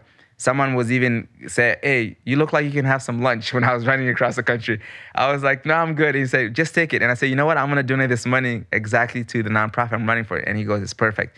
Never seen me, doesn't know who I am, what I do, but they just wanted to help. And seeing that, that's what I said. We have a really promising future. That's cool. Yeah That's yeah. encouraging It's to hear. it's beautiful. It is. And I said 95% of the people, 97 that we've ran into, it was all nothing but positive energy and love, different background, different race, different gender, or whoever had they want to be accepted as. But you just felt like you were just one. And I would ask people questions that comes and run with me, and I realized we're all the same. We all have the same goal. We have passion, dreams, and goals we want to accomplish. We want to be able to take care of ourselves, our family, and friends, and it's just in a different way. So it's, I think we are doing a lot better than what we see right now. That's to my personal hope so, man. yeah, I hope so. Uh-huh. Well, talk to me about the vegan diet thing. It's It's the a whole other like layer to this yeah. story. So me going vegan over five years now. It's five years, um, l- late February. So uh, Belle went vegetarian the, a year before. We watched Earthlings together. She's bawling her eyes out. She said, "I can never eat animals," so she went vegetarian. So I grew up in West Africa, Mali, where I've seen people sacrifice cows, sheep, and even was part of holding the legs for it to happen as a child. They make you do that, and you're basically forced into this culture of meat eating without even having a choice to. And that didn't do anything to me watching Earthlings. And then when I went back to look at it, I'm like, man, I was sick to to watch this and not change my last. I was even sad watching it. But fast forward to a year later, she wanted me to watch this documentary called Forks Over Knives. So I said, let's just do it. I gotta start listening to her because every time I listen to do something, it ends up being amazing. And uh, we watch it with, with, with Why is that? I don't know. She's just amazing. She's Uh-huh. incredible. So 20 minutes into Forks Over Knives, I remember this vividly. I looked at her with my mouth dropped. She goes, Are you okay? I said, I don't think I'm okay because I don't think I could ever eat meat for the rest of my life, but I'm scared. I don't know what to eat. And she said, Don't worry about it. We'll figure it out. So we went vegan together, cold turkey. So I made a decision right then on I'm never eating animal, seeing what it does to people, seeing professional athlete being on plant based and doing their stuff at the elite level. And I'm an immature. If they can do it at an elite level, why can I not survive being who I am and not eat animal? So I became vegan for selfish reason. And um, now it's more than that. It's more ethical for me too as well. So I'm glad it took that for me to realize what's happening in the world, even our climate, whatever. But the only thing I regret about going vegan, being plant based, is I didn't do it soon enough. That's the only thing. Yeah, it's interesting. So you were doing it before the run streak. Yeah, the run when streak. you were still in the professional soccer world. Yeah, I was actually right when I turned vegan. I went to play in Oklahoma City for the Oklahoma City Energy. They're in the USL, um, the lower division, just the division below MLS. And I got there. I used to get kicked out of practice. I'm not kidding you. Whoa. I had this energy that my body just started feeling, and I just couldn't explain it. And my teammate would look at me, "Are you crazy? Hellah, what's going on with you?" I remember one game at the locker room.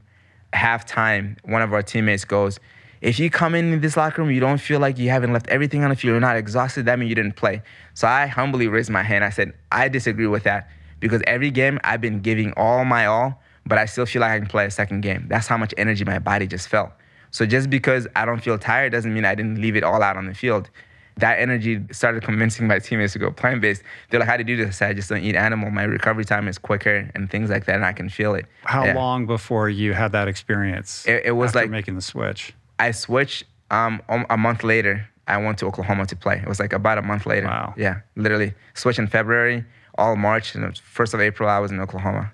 So recovery times are better, not running out of energy, not like petering out Yeah. in the fourth quarter or se- late second half or whatever. being young, we would be up till two, three in the morning. We wake up, everybody's exhausted. Like I don't know how we're gonna survive practice. I'm like, I feel like I got enough rest. And then when I started seeing them, I'm like, why? I think it's my diet. It has to be. Mm. Because I was a big chicken person. In fact, I'd have leftover chicken from night and eat it as breakfast at morning, like eight, nine in the morning, which is really they want to kick you out of practice.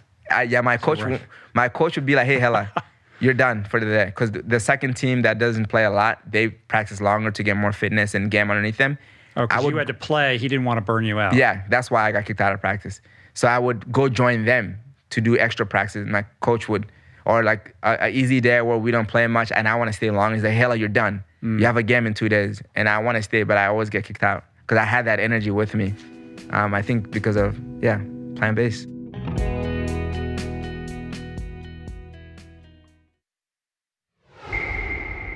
Do you know this soccer agent called Darren Flickcroft? Heard of him? Heard of him? Yeah, he's a friend of mine. But Oh, he's really? super plant based. Oh wow, and that's he's cool. a you know he's a big mucky muck in the Yeah. soccer agenting world Yeah. or whatever but he's like gung-ho plant-based yeah. guy And a fun fact, actually. So my neighbor Samuel and uh, his girlfriend Roberta Groner, who's actually was ranked in Doha for marathon, and she was ranked sixth in the world. Wow. So they saw. I kind of started telling them about the the whole vegan thing thing. So they surprised me with your book, Plant Power. oh cool Yeah. So I was literally consuming your book. Oh, good. Before the Oh, transcontinental. that makes me feel Yeah, good. I have your book at home. So they give it to me as a gift. I don't know if it was for my birthday last November, but it was. Uh, they say here's a book. I was oh rituals. I, I didn't know you had that book. So superfood. So I, there's a chapter with the superfoods. So I was just saying, okay, Hellah, you're training to run across the country now. Yes, you're vegan. So now let's add more superfoods because now you want to be. You're doing something that your body is not used to. So I need the food. So again, thank you for you're very welcome. having that out there No, for all the I'm glad plant-based that people I out was able to Yeah. contribute some small Yeah. thing to this from, from Yeah. afar so what did the daily nutritional situation look like when you were running across the country Uh, so my uh, I had a, a sponsors uh, Vivo Life, which is um, 100% vegan. Uh, their Right. motto is for the living. Or, like out of the uk Yeah, right? UK. Yeah. for the living. And the reason I wanted to work with them because they plant trees every time someone buys something. So over 250,000 trees in a year from their sales. So they kind of asked me, Hellah, can you write out all the stuff you eat? So there was a nutritionist there. So I kind of did, and they kind of put that in together. And I told them what I want to eat. Um, some of the stuff I looked at in your book. This is what I want to get myself. So we were doing like a practice, feeling like stuffing myself, being uncomfortable, running with food in my hand to eat and train that. And so my biggest thing was bagel. I love bagel, but I got sick of bagels. So, Yeah. but I was eating a lot of the the rice. Bowls. It's hard bowl. to eat well you can pour water on them Yeah. they go down easier. Yeah, a little while bit. you're running Running, yeah. dry bagel i don't yeah. know about that Yeah, exactly. So I was eating a lot of the rice bowls, the the fresh veggies, avocado. Belle was really creative with the food to make me more interested in it because my appetite would change. I'd be obsessed with certain food. Within a few days, I can't even look at it or smell it. So we were eating a lot of whole foods and a lot of green, everything you can imagine, and hydrating with electrolyte mostly than Mm-hmm. water. Yeah. did you have a vitamix on the rv Uh, we had a, a blender, but not a Vitamix because we were scared. Is it going to be able to power it? Yeah, because Yeah. it requires a little A- bit more a little power. power, yeah. You know? But then you use a normal blender, it's Yeah. not the same thing. Yeah, it's not the you same know? thing. Yeah. Yeah. But- How much of the intake was liquid versus like solid food? Actually, in, I'm actually surprised. I was eating more solid than liquid. Hmm. So my liquid, biggest liquid would be at nighttime. So we would do a, a Ben and Jerry vegan ice cream, where she would pour that with oat milk, a thousand calories. The Ben and Jerry was 990 calories, and with oat milk, I'd get over a thousand calories. Blend it, I eat my dinner, and I just chug that. So I was getting The Ben and Jerry's vegan ice cream. yeah, Yeah. That was the the best for for me for liquid. Uh-huh. And then uh, we started having the electrolytes that has calories in it to drink that to making sure that when I'm drinking electrolyte, I'm not just drinking for the electrolytes, but I'm getting some calories off of it Yeah. as well. So And what kind of heart rate were you maintaining? I was trying. My goal was keep it below 140. Mm-hmm. Do that. So people will Low come. zone two. Yeah. I mean, I don't know what your thresholds are. Yeah, people would come run with me, and then they kind of start pulling away. So I'd be like, "Don't do it, Hellah," because you have Mm. Yeah, to yeah. not just survive today. You have tomorrow and the next and the next. playing They're the just long here, game. yeah, they're just here for the day. Yeah. because and they don't do it on purpose. They just like kind of ease. It just you just drift away. Some when it's a group of people, and I just stay behind. I said, "Yeah, you guys can keep going. I'll see you when I when I see you." But How was the sleep? I couldn't sleep. That was the problem. Yeah. I'd always wake up tossing and turning at night. It wasn't because the RV bed was uncomfortable. I thought that was the most comfortable bed. But it's just that you, I just can't sleep. I'd wake up at two in the morning, up for two hours, and I'd fall asleep. The alarm is ringing, six thirty. You got to get up. So I think on average, I got less than five hours of sleep the whole time. Yeah. For the eighty-four Were days. you wearing like a Whoop or any kind of tracker that could give you some data? On I just sleep? use my my Garmin, Mm-hmm. and um, I used to wear Whoop, but I didn't bring the Whoop with me. Um, I used to have that, but I just used the Garmin and just went off of. Because to me, even when I was using Whoop, it would tell me to take a day off, and there's no day off for me. Your strain score yeah, is the- Garmin is 20 plus today. Yeah. Time to, time to give it a rest. Yeah, That's exactly. Not, what you want to hear. Yeah, I love- got 47 miles ahead of you. Exactly. I love my Garmin. I think is the best purchase I've done. Mm-hmm. It does everything that I need to do. It also tells me all these numbers that I need to know for my body. But every time I try to start a run, it says "M- suggestion Take a rest. day off. yeah, and it will say take, and it will say to meet your Uh-huh. fitness goal, take 12 days off. 50 I'm like, wait, I can't do this. There's no day off in this. You got to Uh-huh. get up and going. So the, the technology funny. will tell you, hey, you're doing too much strain, but Right. you just got to keep pushing through. I was talking to, did you follow the Iron Cowboy doing Ah, he's amazing, James. I talked to him Did you talk to him? Yeah, I talked to James. He he actually DM'd me too, and then I was he's like he congratulated me. I'm like, wait, look, did you Oh, know what that's you just did? Yeah, and I was trying to see if I can. We were thinking, oh, is he gonna be in my path? So I joined him, and then we realized he's in Utah. So that was out of the question. So when I got back, I was trying to see if I can get to him and do some miles with him, but I didn't get the chance. But I'm like, maybe. I want to meet him one day. Yeah, I can hook that up for you. I, Yeah. I showed up on day 91. And I saw that. I was day, so jealous. I'm like, oh, Rich um, is there It was with pretty fun. Yeah. But he was telling me, because I asked him about his sleep as well, and Uh-huh. he said that uh, his sleep is terrible. Uh-huh. was terrible during this thing.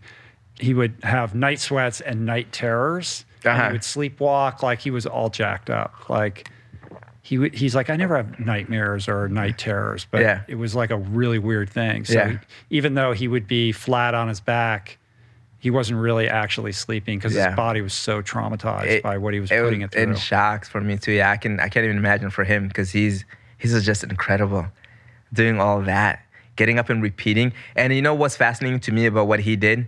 For me, what made it very fun too, you know you're making progress. I'm going east no matter what. Every mile is counting. Except some days when you're climbing up, you're like, ah, I'm not even going east yet.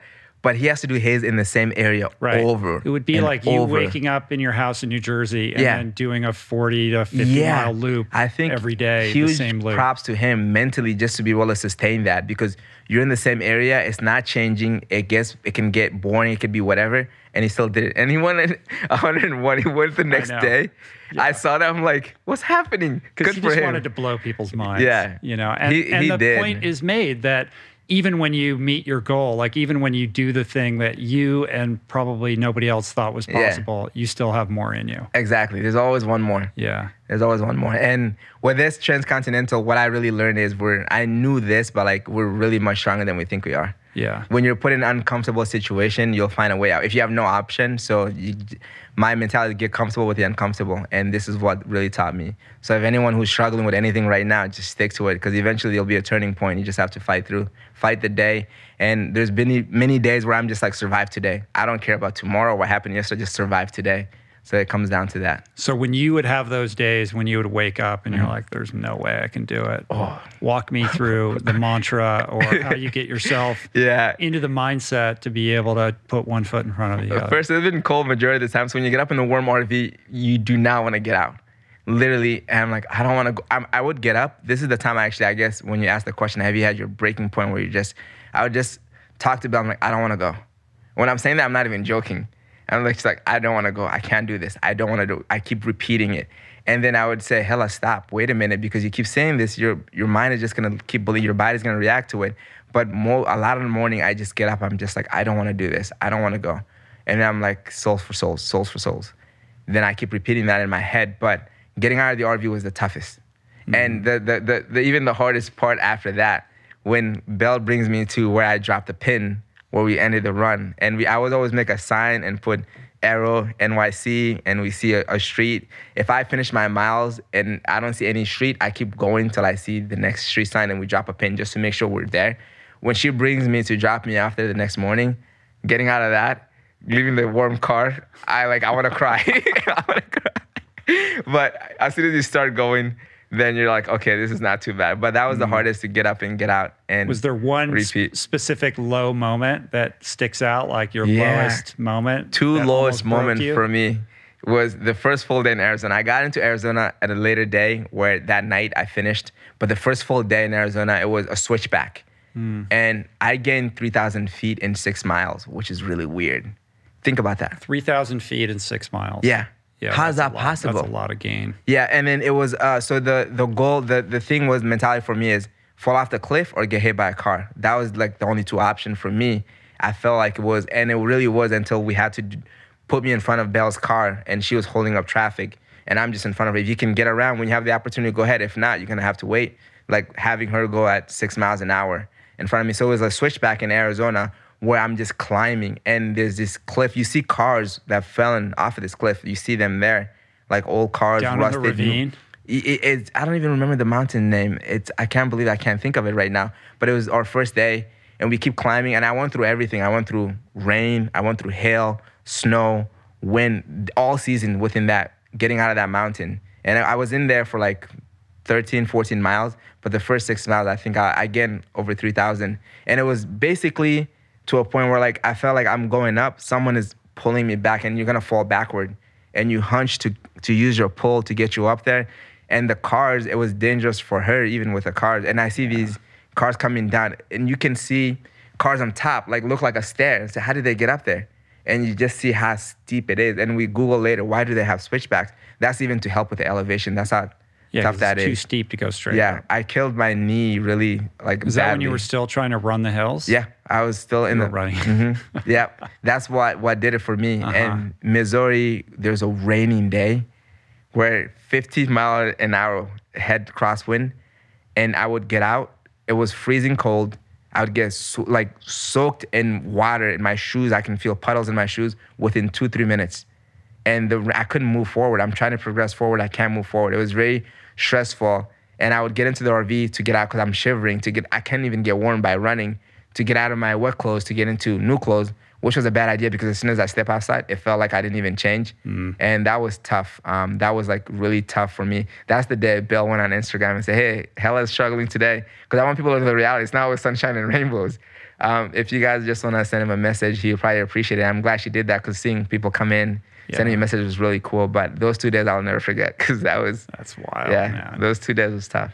What's the recovery routine? You have the Normatec boots. Yeah, Normatec was- a Theragun or Yes. a Hyper Ice. a Hyperice um, um, massage gun and uh, the Normatec boot is really nice. And I had a machine called Kelvy. So I don't know if you've heard of Kelvy. Uh-uh. Ooh, I gotta get you hooked with Kelvy. what is that? So Kelvy, have you ever heard of uh, Game Ready? It's like ice and water. How they Mm. wrap your like. So Kelvy is a machine that can go to 106 degrees within two seconds, and that can freeze to 39 degrees within four seconds. Whoa. And it could So you contrast. alternate back and forth between you can cold and you can hot. do contrast. It'll go hot for three minutes, cold for two minutes, or as you can switch the times, or you can just keep it on cold the whole time or hot. So that was really helping me with recovery. And every time I Mm. Are cheated, they like boots, like Normatec? um, they're not boots. It's like a, a console, and it has like this wrapping where you can wrap around your knee, your ankle. Oh, wow. So it's completely different than Normatec. But every time I cheated Normatec, I felt it. Every time I didn't put it on, I'm like, why did you do this? Hell, you know when you don't do it, you, you're paying for it. So many nights when Mm. Those I things work. it works. It's magic. It feels like you have a new leg. So Mm-hmm. I had this time in the day at 2 p.m., 2.30, where I put on Normatec. So that's when I really cruise from 36 miles all the way to 47. Sometimes I would do that. I've done that many times actually nonstop without breaking. I would just go straight for it from 36 to 47 Mm. Right. to call my day. Yeah. But more often than not taking a Normatec break in the middle of the day for a little reboot. Yeah, it's a huge reboot. Yeah. It really is. So I was so happy that I had that Wow. to my availability. So now that you have this in the rearview mirror, like what else did you learn about human possibility? Like what what what where did your mind change from before to after in Yeah. terms of how you see yourself and how you kind of think about possibility in general? So I always like sometimes we sit there we're like wait I just ran across the country. So you it, it hasn't gotten old to me. I hope it doesn't. You just kind of realize that we're not limited. And I think of Eliud Kipchoge when he used to say this no human. He still says it no human is limited. And sometimes like yeah we're not limited. And I truly believe that because you find your limit and you break it. I cannot run Eliud Kipchoge marathon time. It took him 20 some years to get there. But I have my limit, but I can break that and find another limit if I want to do that, I have to spend years on it. So it really reinforced that we are not limited. We have a limit right now within ourselves, but we can reach that and break through and find the next limit. So I feel like I found my limit doing this and I broke through it because there was time where I thought it was impossible. I even thought 100 days was not even enough for me. And then now I broke through that limit and now it makes me think that I can do other things. So I want to do Leadville 100. I That's do. I've done thing. that. I'm, I want to do that, and I'm gonna actually Are you gonna show up on August 21st when I, I feel, I feel, I feel like that might be a little too soon. my body is not still there yet, um, but I want to focus my time. I actually go in the mountains and train. So it, it really makes you feel like we are much stronger than when we than we think we are. And whenever you think you're as strong as this, you're stronger than even that.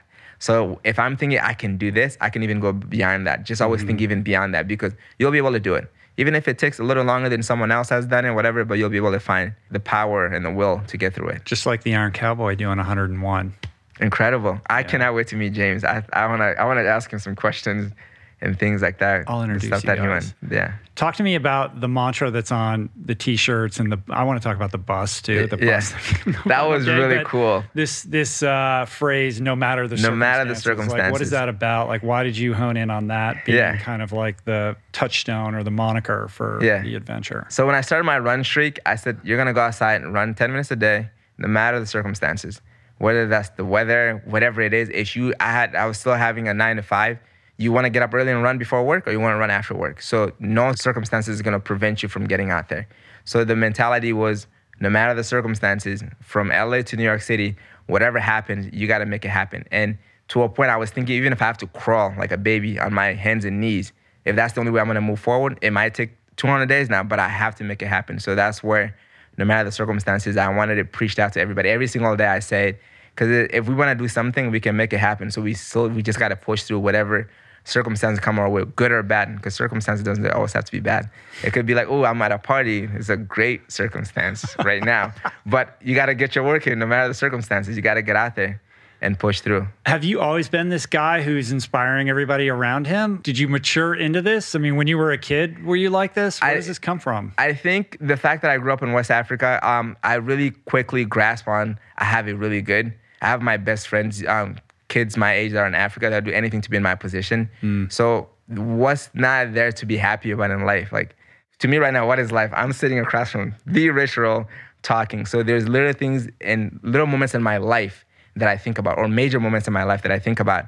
No matter I'm going through any little tough time, I say, come on, Hellah, just a time frame that's gonna go by. So what really makes me um, push through anything and just always have a smile on. When there was times where I was really struggling, nothing was going my way, and I thought that was the end of everything. I literally thought like, "There's your future is done. You have nothing to look forward to."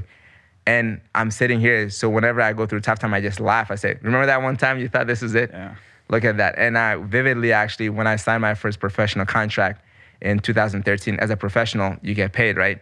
So imagine a professional that is signing a contract has no money in his bank account, even to eat, and you don't have the gut to reach out to family members, to friends. How are you gonna ask for money to go get grocery? You just signed a professional contract.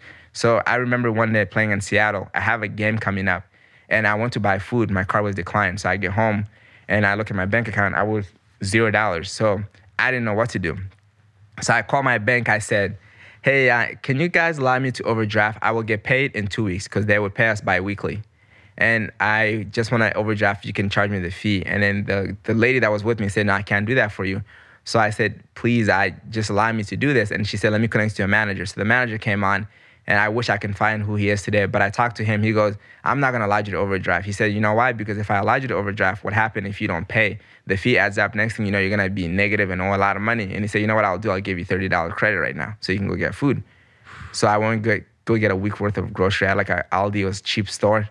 And I think about that day because that day I was really like I'm an athlete that have to perform, but I didn't have food. I couldn't even ask my teammates. And so thinking back to all those times, nothing really it adds more to you just want to smile because Mm-hmm. like you, I really have it good. I'm able to run every day, realizing my dream, which is running every day. I have it's a privilege of mine. I have two legs, I have two limbs, and even running every day is a privilege because there's people who can't walk, let alone run. And back in my mind, I'm doing it for them too. Yeah. It's not about me anymore. So I can't do anything but be happy, be excited, and it's life. Life is really beautiful um, even though we have these little bumps along the way. But overall, having people around you, family, friends, and having because of social media, I have a big family now. Because I'm like, I know all these people around the world, cool people. I know you. I know James now. I know all these incredible. It's just you cannot smile. You really can't. That's beautiful, Yeah. man. I love the gratitude Thank and the you. appreciation. Yeah. It's very infectious. too. Thank you. Yeah. Does uh, the village back in Mali know what you've been doing? Like, Yeah. have you talked to anybody Actu- back there? Actually, yeah. So the funny thing is, my dad actually forbid me to run. He told me, he said, hell, I forbid you to run. What is this run nonsense? He said that to me. He literally said, what is How this? old were you when he told you that? he told me this in 2018 Uh-huh. running when i was just two years in because i went back to mali and i was still running my sister was getting married i would still get out and Mm. get my running and he said you're gonna he would send me videos of people dropping dead in uh in in soccer matches and and then he said, "This is what running doing too." And it's funny because he was the biggest supporter for me to play professional soccer. So I said, "Dad, what's the difference? If I was playing professionally, would you say the same thing? Because I'm still running. Um, it's just that maybe you like one versus the other." And he basically told me, "I want you to stop this running sense." He never was supportive. And my mom was more like, "I'm concerned for my child. Don't hurt yourself," kind of thing. But um, things turned around, and then he, my little brother, would say, "Dad, I think Hellah is doing something that." It's gonna be great because he's doing it for himself and other things. So now he's one of the biggest support. He said, "Hellah, now I understand." He was so proud of the whole run across the country. He was so happy about it. In fact, he wrote a, a note to have my sister read it at the finish, and basically saying, um, "I have three PhDs. Uh, my grandfather, Hellah, that's how, who I was named after. He said he was a peasant, but he found a way to get out of the situation and make himself who he was before he passed." And then he said, You top all of us. You ran across the country. And he said, May the legend continue. And now he's like one of the biggest supporters. He goes, Now I get it. And he goes, I don't even know where you got this genetic from because it's not from me because I can't run this much. He couldn't believe that I was doing that many. We're talking about 1.75 kilometer in kilometers a day. So now he's fully behind it. But now the whole country, basically most of the people that I know in Mali are like, wow, this is incredible. But Yeah. the biggest part for me for to have like kind of an understanding and not even have to be supportive, just understanding was my dad. And now he's he's all he's That's all cool. about it, yeah. Well, given that he was such a tough sell, Yeah. it's all the more meaningful, right? Yeah. He was he was not about it at all. He was not. Yeah. But now it's completely different. He's always saying like, "Oh, this is awesome. Proud of you." And Mm. then he's like, "I saw this article." So now he kind of see the bigger picture that I always had a vision to do Right. something for others, Right. and not just about me. Now he can see that. He wasn't sold on the YouTube thing either. Oh, oh yeah, YouTube. No, he, no, at all. He, he in French they say mannequin. Mannequin is basically like a model. He said, "What is Uh-huh. this m- modeling stuff you're doing? Showing your body running on YouTube. What is that? What is that going to do for you?" Yeah, he wasn't about that too. Now he, he binge watched my YouTube videos. he does. That's great. Yeah. Uh-huh. Even I make fun of my sister. There's no hard feeling at all. So my sister, the reason I'm telling this story is because people are not gonna support you, even the closest ones to you, or not gonna understand what you're trying to do. Mm-hmm. My sister told me this, Fadima. Uh, if she's listening to this, she knows it's all love. I love her. Um, but I always joke around with her.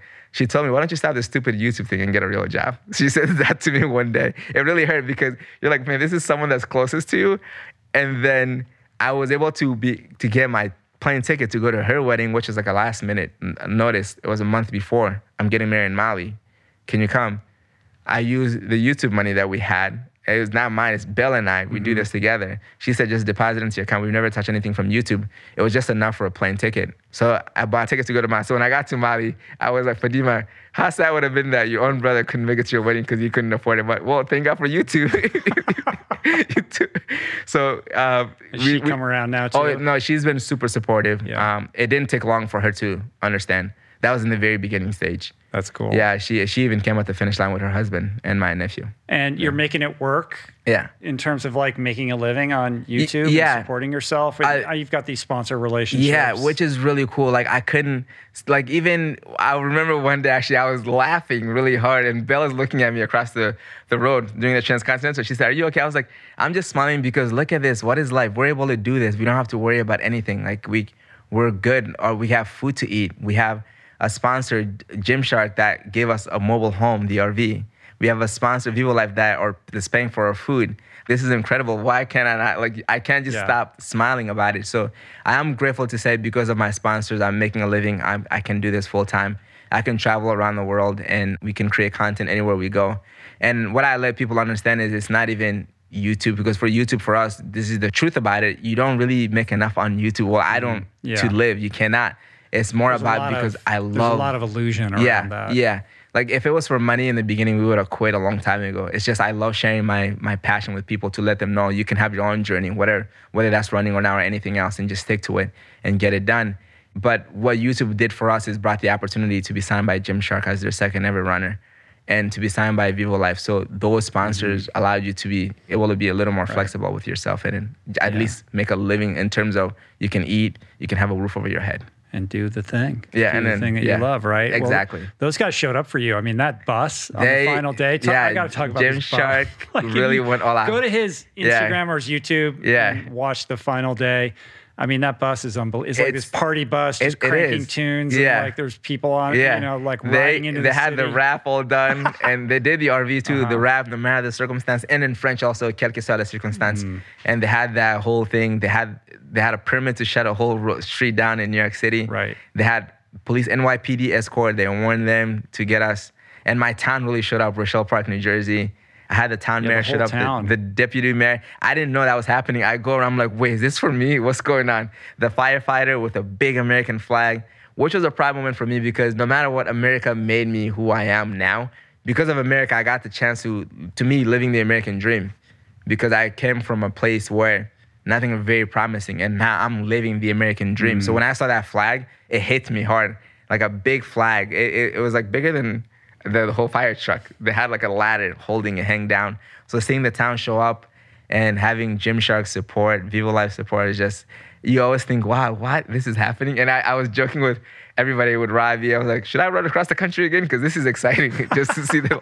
I'm gonna have to do this twice again. Yeah, yeah. Um, it was cool seeing you go into Manhattan. Yeah. The roads, did, they were they shut down? Like what? Which avenue were you going up? Where it was just So- a huge procession of you guys in the Yeah. bus. So we turn into onto Second Street, and then our Bell called me and say we're gonna have a police escort, so keep the left side of the road. I was like, okay, okay, we'll follow the rules. So we turn, and this police officer just pull in front of us with a siren, and then Wow. slowing like trap, like literally opening the road to us. So it just became a whole party, literally. The music is blasting from that, the bus that Gymshark had, the cutoff top. And You're dancing. we're dancing. Yeah. Everybody's basically dancing on the road because we would have to follow now the, the traffic light. So we get to a traffic light, we have to pause the run because the crossroads and the police would stop and we would stop and people would start dancing. Everybody, bystanders, people are like recording. People are getting out of their car like, what's going on? They don't know what's going on. And it was just amazing. At one point, actually, we, we took over the whole street. No one could even drive on it. We stop at a light. I saw this, the officer, the passenger officer comes out of the car. I'm like, oh, we're in trouble. He's going to apply to tell us to keep one side because that's what I was instructed to. He comes out with his cigar. He goes, hey, gentlemen, I just want to let you guys know we're about to make a left on 50th Street. And that's where the finish line is. Uh-huh. And everybody started cheering because we were not in trouble. He literally came Right. out. He basically. That's New York cops. Yeah. They're the best. Literally the best. Like he that, came out to let us know that we're about to get to the finish line. Uh-huh. And I thought it was because we literally took over the whole road. We, it was amazing having everybody come in. And when I was doing that last run, I called Robbie. I said, hey, Robbie, I want you to be next to me. Because I thought it was a full circle. I was there for his last day. He came out for me throughout the Transcontinental. And he's there for my last day. I said, hey, Robbie, step up. Let's go. And then I had Garrett. I said, Garrett, get up here. So Robbie was like, Garrett, get up. You can hear in the audio that on the video. Just wanted them to be in the front with me because it was really special. And then for some reason, I found this strength my legs was sh- my Achilles was look flared up. fresh. I I, You I don't not look tired at I all. I was like, I just this guy have started booking. energy? I started booking it. I saw that I'm like, okay, get to it right now as fast as you Uh-huh. can. And I looked at my split later on my Garmin. It was 707 pace at that point, from running 12 miles in a minute Right. mile to 707. That's great. Yeah, man. for the last push. And how long had you hatched the plot to pop the question at the finish line? I wanted to do it as soon as I started talking, thanking everybody and sponsor everybody for just being there, making this very special. So I told Robbie as soon as I said, "Hey, Robbie," that's when he Robbie was had the ring. Oh, he did. Say, hey, He's Robbie. the ring bearer. Yeah. So I said, "Hey, Robbie." He just grabbed it and he actually gave it to a, a friend of our, Lex, which uh, she hosted Robbie in New Jersey Mm. his last day. And she had in her um, running backpack, her running vest, um, hydration vest. And then Robbie grabbed it from her. And then I said, Hey, Robbie, Robbie handed it to me. And then I went for it. Yeah. Yeah. She was surprised. Yeah, she was super, she had no idea. And actually, I was like, But how did you hide the ring beforehand so she didn't find it for the whole adventure? I didn't even have the ring with me. I, Oh, did, was I had the back in ring. New Jersey? You had a friend get it or no, something? I was trying to figure out how I was gonna do this, and I called my guardian who came to see me a few days before. I said, "I was just letting you guys know I'm gonna propose to Lex, and just want to let you guys know ahead of time since I want to see you before." And then um, he goes, "Do you have a ring?" I was like, "No." He goes, "All right." He drove to a jeweler and FaceTime me and said, "Hey, can you pick one?" I said, "Well, I wanted to be unique," um, and so we did a deal with a jeweler where we can pick the ring now. If she doesn't like it or this, the fitting is not right, we can go and f- fix it. So just to have a ring, it was either that or I was gonna ask her mom for her grandmother's ring, who had passed, if she had one in person. So I wanted to ask everybody. and I didn't even ask the mother yet till the day before that I'm gonna propose. I asked her father the morning of because I didn't see him until then. So she saw me talking to these people, like close people like her. I didn't want it to be like, why is Hellah doing that? So I would take my GoPro and say, oh, I want to interview people. I interviewed her best friend, but I told her best friend while I was doing the interview. Hmm. And then, so for her to even fall for the interview thing, I called her over. Now I'm time for to interview you now. So I interviewed her too. So she was like, "Oh, he's just interviewing everybody." But I was telling people that I'm gonna propose. So they're there at the finish line. Yeah. So that's how I had it set up. How long have you guys been together? Nine years this past Oh, wow. Uh-huh. uh, June 11th. It was nine years. I met her at UMass in college, UMass Amherst. Oh, you guys way yeah, back. yeah. Nine years ago. Wow. Yeah, it's been quick. It, it flew by too, really Yeah. fast. That was the fastest nine years. That was the biggest party Yeah, finish line That was for just- a run across America. I don't think even- that ever was. yeah. It Gymshark really went all out for Yeah. that to get that, and Yeah. getting a permit for the road for us to get the finish line on, and it was just really fun. And it was even more exciting to have Casey Neistat there, and to have like cool. Robbie, to have just everybody that. How did really- that come together? Okay, so Gymshark asked me actually, Hellah, who do you want at the start of your run across the country? I said, Rich Roll, Casey Neistat. You two I didn't know. Nobody told me. I'm shocked actually because they asked me, they say, hey, Hellah, we, is there anybody important that you really look up to you want at your start? You two were the first in my head immediately. There's no, no doubt. idea, I had no idea. I knew would- Robbie was gonna- I would have joined you for the beginning. Yeah, I knew Robbie would have came. Robbie was. I talked to Robbie. Robbie said, "Hey, I'm there for you as a friend. I'm gonna be there for you." So I know he was doing his thing. Eventually, I was gonna meet Robbie somewhere, or even if it's the finish. So they asked me, and I said, "You two immediately." Many times in many meetings, we had Zoom meetings, and so I thought I they were there gonna. weren't emails that came in that I didn't see or didn't pay attention to. Now I feel bad. Eh, No, it's all right because I'm sitting here now with you. Mm. but I mentioned you two, and then the same thing, and not, nah, none of that could happen in the beginning. I didn't see either of you. So, but in the finish, as I'm finishing, I, I was asked again, "Who do you want at the finish line?" I said, Rich Roll and Casey. And those are some of the people I did- said. definitely didn't know about that. But I completely forgot about like I to a point I was just so consumed, just get home, Hmm. and then I see Casey, and the next morning I'm like, whoa, Casey's actually here. I but I had no idea he was gonna show up. So to me too, they were just asking me if, if I can have somebody, maybe they'll try. I thought it was gonna be like how it happened in the beginning, and I knew you guys are busy. It was just that to me when they asked me who who do you think who would you if you can pick Yeah. anybody, that's my answer was you too. Yeah. Well, I can tell you that when I was watching it unfold on Instagram, I was like, why am I not there? I was like, I had huge FOMO. I Yeah. was like, I should be there. Everybody's Oh. there. This looks like so much fun. I can't. Maybe I should have tried to reach out to home, you. know? I should have DM'd you and say, hey, Yeah. Rich, can you come out too? Well, you're here now. man. Yeah. You're here now. yeah. Um, I feel like you should also go to Mali and take a victory lap. They probably throw you a parade there. I definitely would want to do that. I was, Yeah. I'm thinking like around end of the year, December, go that to Mali. cool. Yeah. You could make an amazing Yeah. video out of that. Yeah, too. I'm looking forward to going back home because I haven't been there since 2018. Mm-hmm. So it's been. Uh, It would also time. be cool to do a video with Buddy and track like the money that you raised and Yeah. and, and kind of help tell the Soles4Souls story and maybe see what kind You of just gave me impact is some being ideas. made in Mali. You know, Wow, you just would be cool. Just gave me a great idea. yeah, man. Yeah. you're a content creator now. Yeah, full there time, you go. full stop. Yeah, that is it. Yeah. There's no way back. There's no turning around. Just Yeah. going at it. Yeah, from now on. Well, before I let you go, I think it would be good to kind of pivot a little bit to talk about habit change Yeah. and staying motivated. You know, what you've done is so inspirational. and I you. feel like you do such a good job at communicating these ideas in a relatable way. So, for the people that are watching or listening who are feeling inspired and know they need to get off the couch and do something, it doesn't necessarily have to be a run streak, Yeah. but perhaps you know are in the process of of rethinking their relationship to their body and themselves and and the trajectory that they're on in life like Yeah. how do you speak to that person I always say do something that's pressure free and do something that's attainable. Those are the biggest factor for me. And pressure free meaning don't do it because someone else is doing it. Do it because you want to do it and do it on your own timing. Don't feel like you got to get it done. If it's a, a, a goal, whatever, you don't have to get it done in 10 days. If you need a month, a month is okay. So just do it pressure free. Because because of that, I fell in love with running. I never thought there was no chance. And now I get excited to run. And I know running is tough. It's, it has its brutal days, but like I'm still excited to go at it. So do it. you don't feel the pressure of maintaining the streak Nope, zero pressure. And I and I always say this too. This is how I feel about it. The day that I feel like it becomes more of a pressure and I'm not liking it, I'm gonna stop. I'll stop. And then I don't know when that day is. give yourself that yeah, permission Yeah, and and I know I'll find something else. I'll find something else. So I know I don't have to go run to keep a streak going, but I just do it because it feels good. I enjoy it, and I want to keep sharing it. So pressure free, do it. Uh, something that's attainable, and just think about even spending five minutes a day goes a long way. If it's something you love already or you're thinking about, you've been thinking about, that's all the sign to start doing it. So if that means just spend five minutes a day, it's, it's about volume. Five minutes a day for seven days a week is gonna add up. But if you just do it today and you take a few days off, that's not it. If you can do 10 minutes a day, that's also 10 minutes you can at least find out of your day if it's important enough to you. So as long as you wanna do it and just pressure free and get after it and don't think about anybody, even don't compare, even if it's running, don't compare yourself to these people who are doing hundreds of miles, these fast pace or these whatever. Everybody has their own process, their own journey. And if that's the goal, you'll get there just one day at a time. That's it. i love it man Yeah, one day at a time.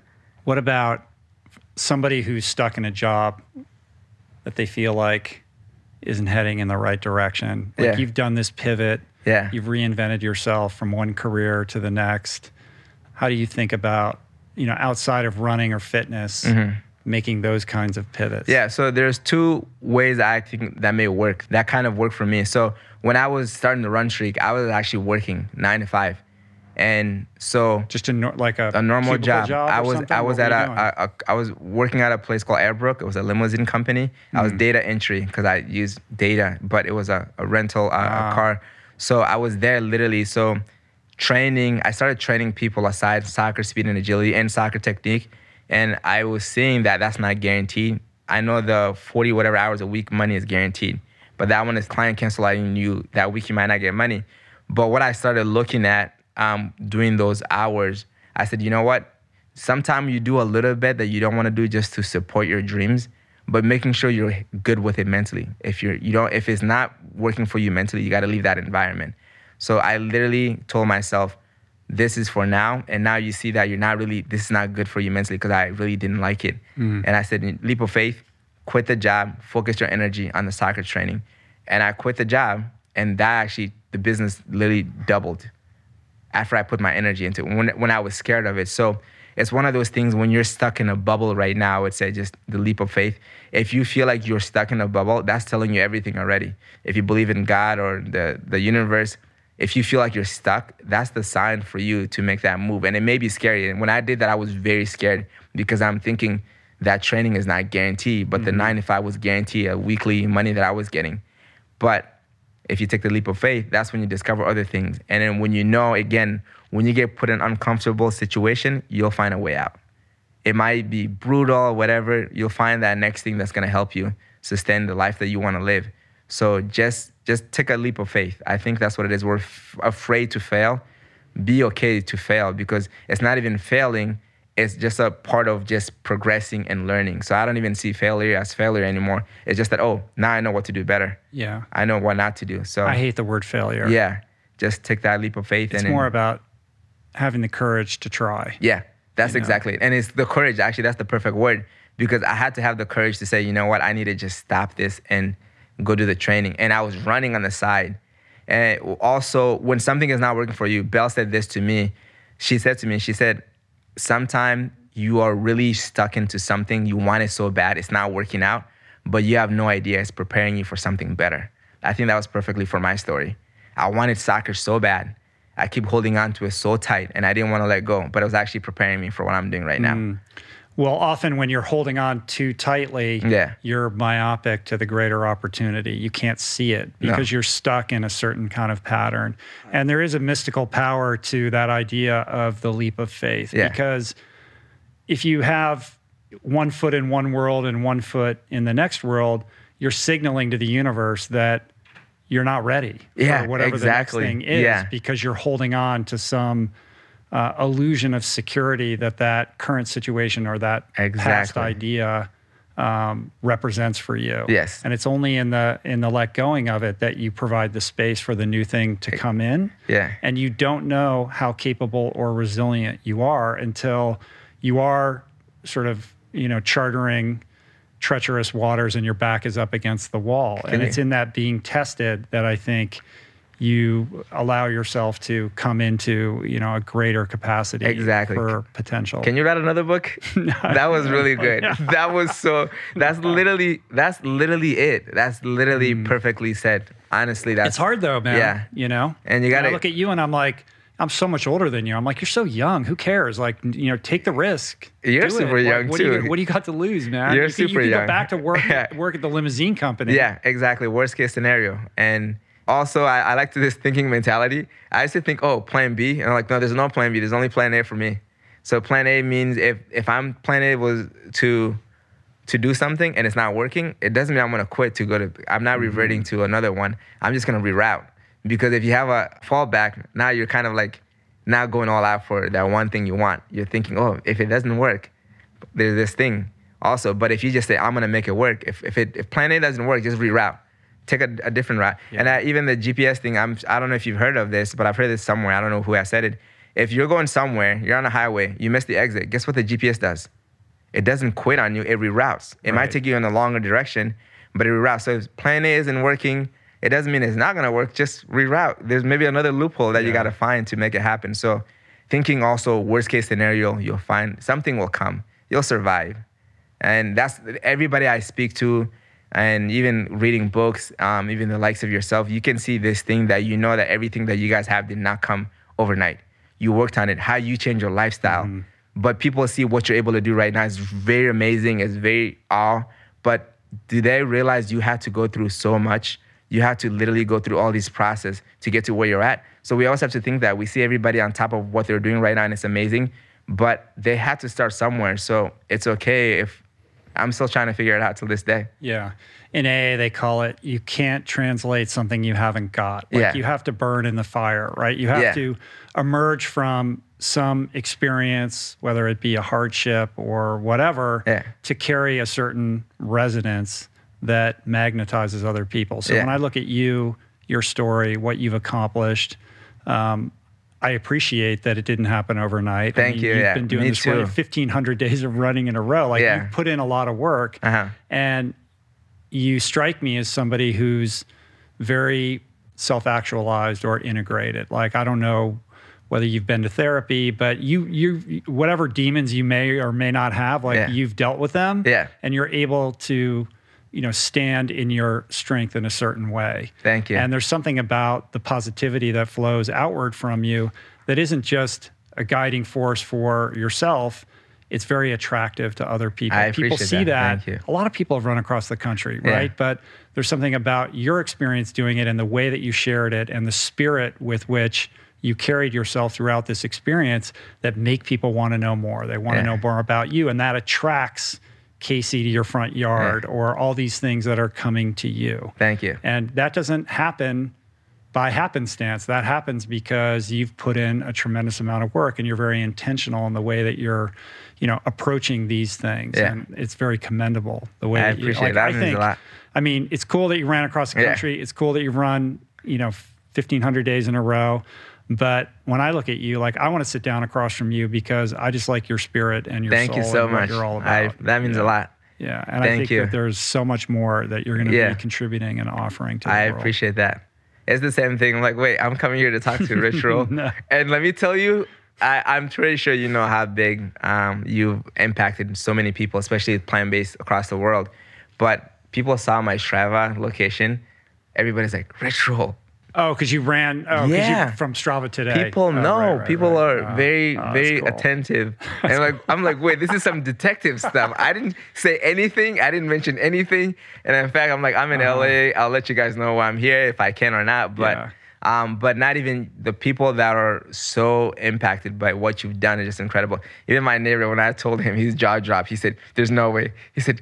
Dang it. He said, someone borrowed my book from you. He said, I want to give it to you so he can sign it and bring it back. He was telling me all this stuff because they have changed their lifestyle. They are going plant based because of you. Mm. They are seeing what they're able to do and they are seeing that it's not too late. And that all comes from what you've done and showing and prove it to people that you could do amazing things with what you put in your body and push yourself as a runner on top of that. I So, appreciate that, man. Thank It's you. Wild because we're just here. We do our thing. Yeah. You know, it's like I, I know there's people listening and watching and stuff like that, but you know, it's it, it's it means something to me that you would say that. So much love to those people. Yeah, and too, those are all there. factual. It's just how it is. You see it all over. Yeah. Yeah. So I'm very excited to uh, to to let people know I'm in this presence because this is incredible. Thank you. What uh, what beyond Leadville is on the like? What are you thinking about in terms of the yeah, next? I definitely want to run in every continent. I don't know when or how I'm gonna make it happen. Continent or country? Uh, con- continent. every, every continent right now. Mm-hmm. And then maybe the countries after that, because I've been in the North American continent for most of the majority of the time in the United States. But if I can run in every continent, which that means to run a marathon every continent, which if it means to meet the Hellah Good family members, the people who've been supportive, and just run with them, I think that'd be pretty cool That's cool. and just and then I want to do a hundred mile race. I said not just to Mm. go run hundred miles by myself, just to be actually in a high altitude, because I can go run hundred miles in the area I'm at, but I want to actually Leadville when I yeah, there's altitude and then there's Leadville. Exactly, It's totally it's different t- thing. exactly. Yeah. So I, when I want to do Leadville, I want to dedicate my energy now into being trained well for it. I don't want to just show, oh, I run every day. Let me go do it. No, it doesn't work like that. So I want to like take time off and maybe live in, in that area for a couple months just to get my body ready and training around that area and that altitude and then be ready for the race. So maybe we're looking at 2022. Yeah. Yeah, because my legs are, uh, I have the, the pace I've been running at, I can go 20, 30, 40 miles. But when I try to pick up the pace to a certain pace that I want to just cruise in, it feels like there's like brick ties to both legs. Yeah. It won't pick up. Well, So your I'll- training has acclimated you to maintain a certain pace Yeah. for an extended period of time, but you never extend yourself past that aerobic threshold. So Eh, you eh, have no anaerobic Yeah. power at all. For- for that, right? yeah, and- it goes from like 140 you know beats a minute Yeah. at like you know seven minute pace or Yeah. whatever it is but then you go just a little bit over that you Yeah. completely fall apart Yep, right? I completely fall apart.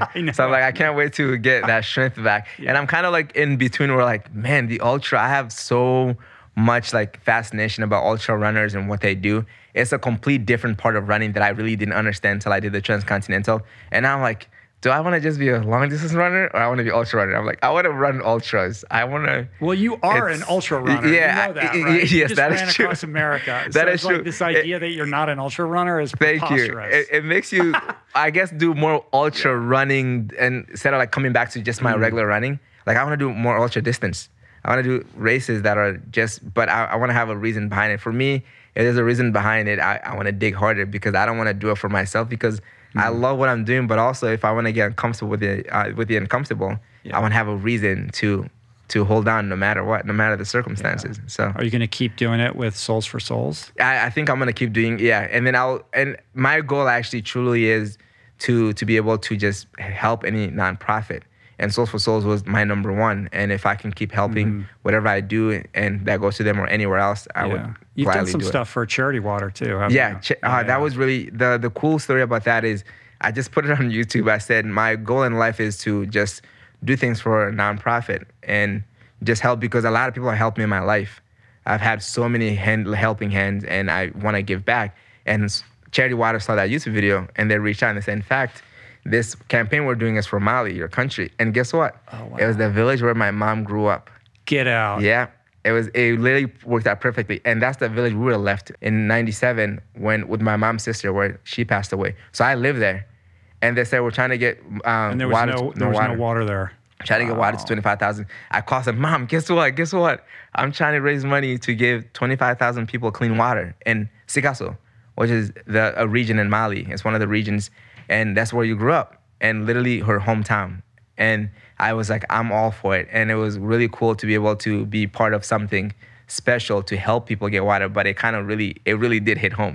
Mm. It was like my Have mom's they built home. that well yet? I don't know if they because COVID You was gotta- happening, but I we, mean, I, I want to be there. I don't need to tell it. you're a content creator. I don't need Yeah. to tell you this, but you need to go to Mali Yeah. and film the. If they haven't built it yeah, yet, you need to I be there when be they in touch when they with them. unveil it. Yeah, Yeah. But we ended up doing enough to give more than twenty five thousand people That's clean great. water, and then my community raised a lot of money. My goal was just to raise a thousand dollars. We raised so much more than that. That's cool. And I couldn't believe it. So I thank all the supporters for um, donating to that cause.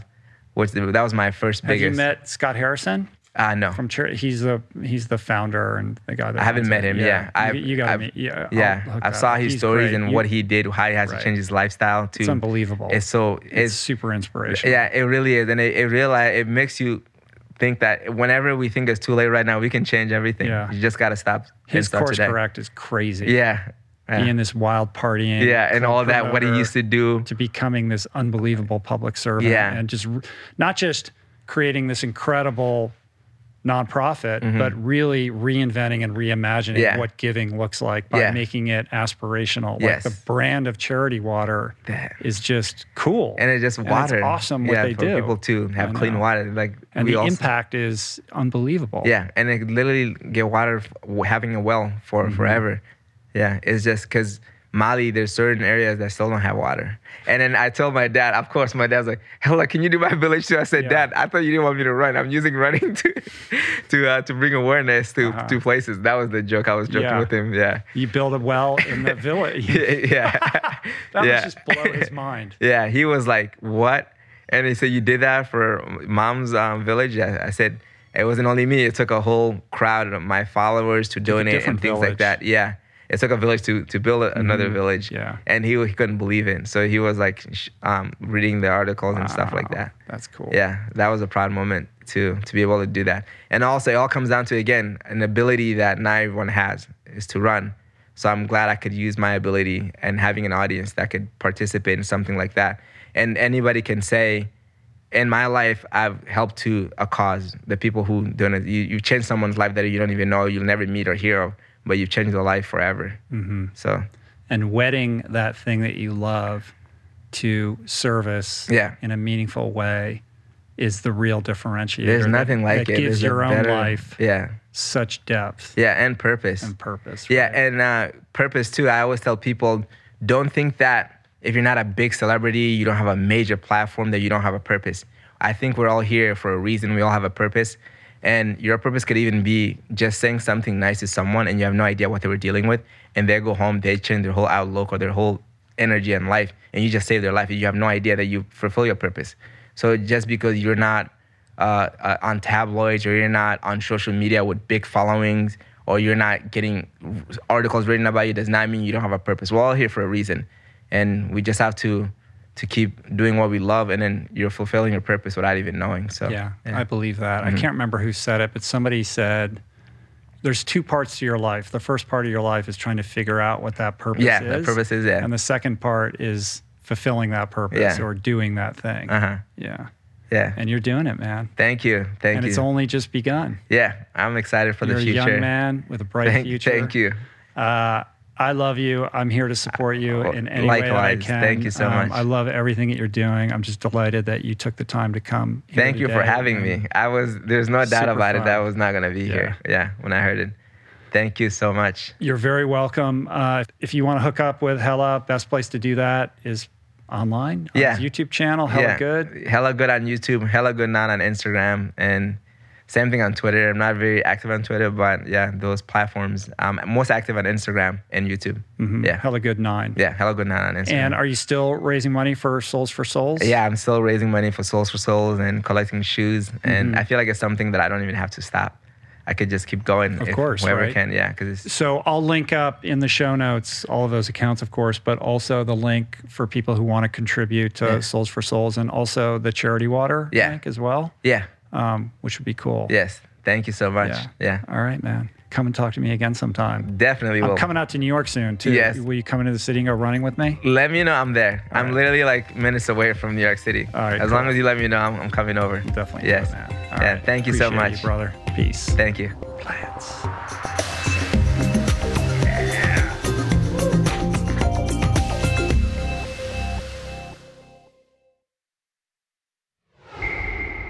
That's it for today. Thank you for listening. I truly hope you enjoyed the conversation. To learn more about today's guest, including links and resources related to everything discussed today, visit the episode page at richroll.com, where you can find the entire podcast archive, as well as podcast merch, my books, Finding Ultra, Voicing Change in the Plant Power Way, as well as the Plant Power Meal Planner at meals.richroll.com. If you'd like to support the podcast, the easiest and most impactful thing you can do is to subscribe to the show on Apple Podcasts, on Spotify, and on YouTube and leave a review and or comment. Supporting the sponsors who support the show is also important and appreciated. And sharing the show or your favorite episode with friends or on social media is, of course, awesome and very helpful. And finally, for podcast updates, special offers on books, the meal planner, and other subjects, please subscribe to our newsletter, which you can find on the footer of any page at richroll.com. Today's show was produced and engineered by Jason Camiolo, with additional audio engineering by Cale Curtis. The video edition of the podcast was created by Blake Curtis, with assistance by our creative director, Dan Drake. Portraits by Davey Greenberg, graphic and social media assets courtesy of Daniel Solis, Dan Drake, and AJ Akpodiete. Thank you, Georgia Whaley, for copywriting and website management. And of course, our theme music was created by Tyler Pyatt, Trapper Pyatt, and Harry Mathis. Appreciate the love, love the support. See you back here soon. Peace. Plants. Namaste.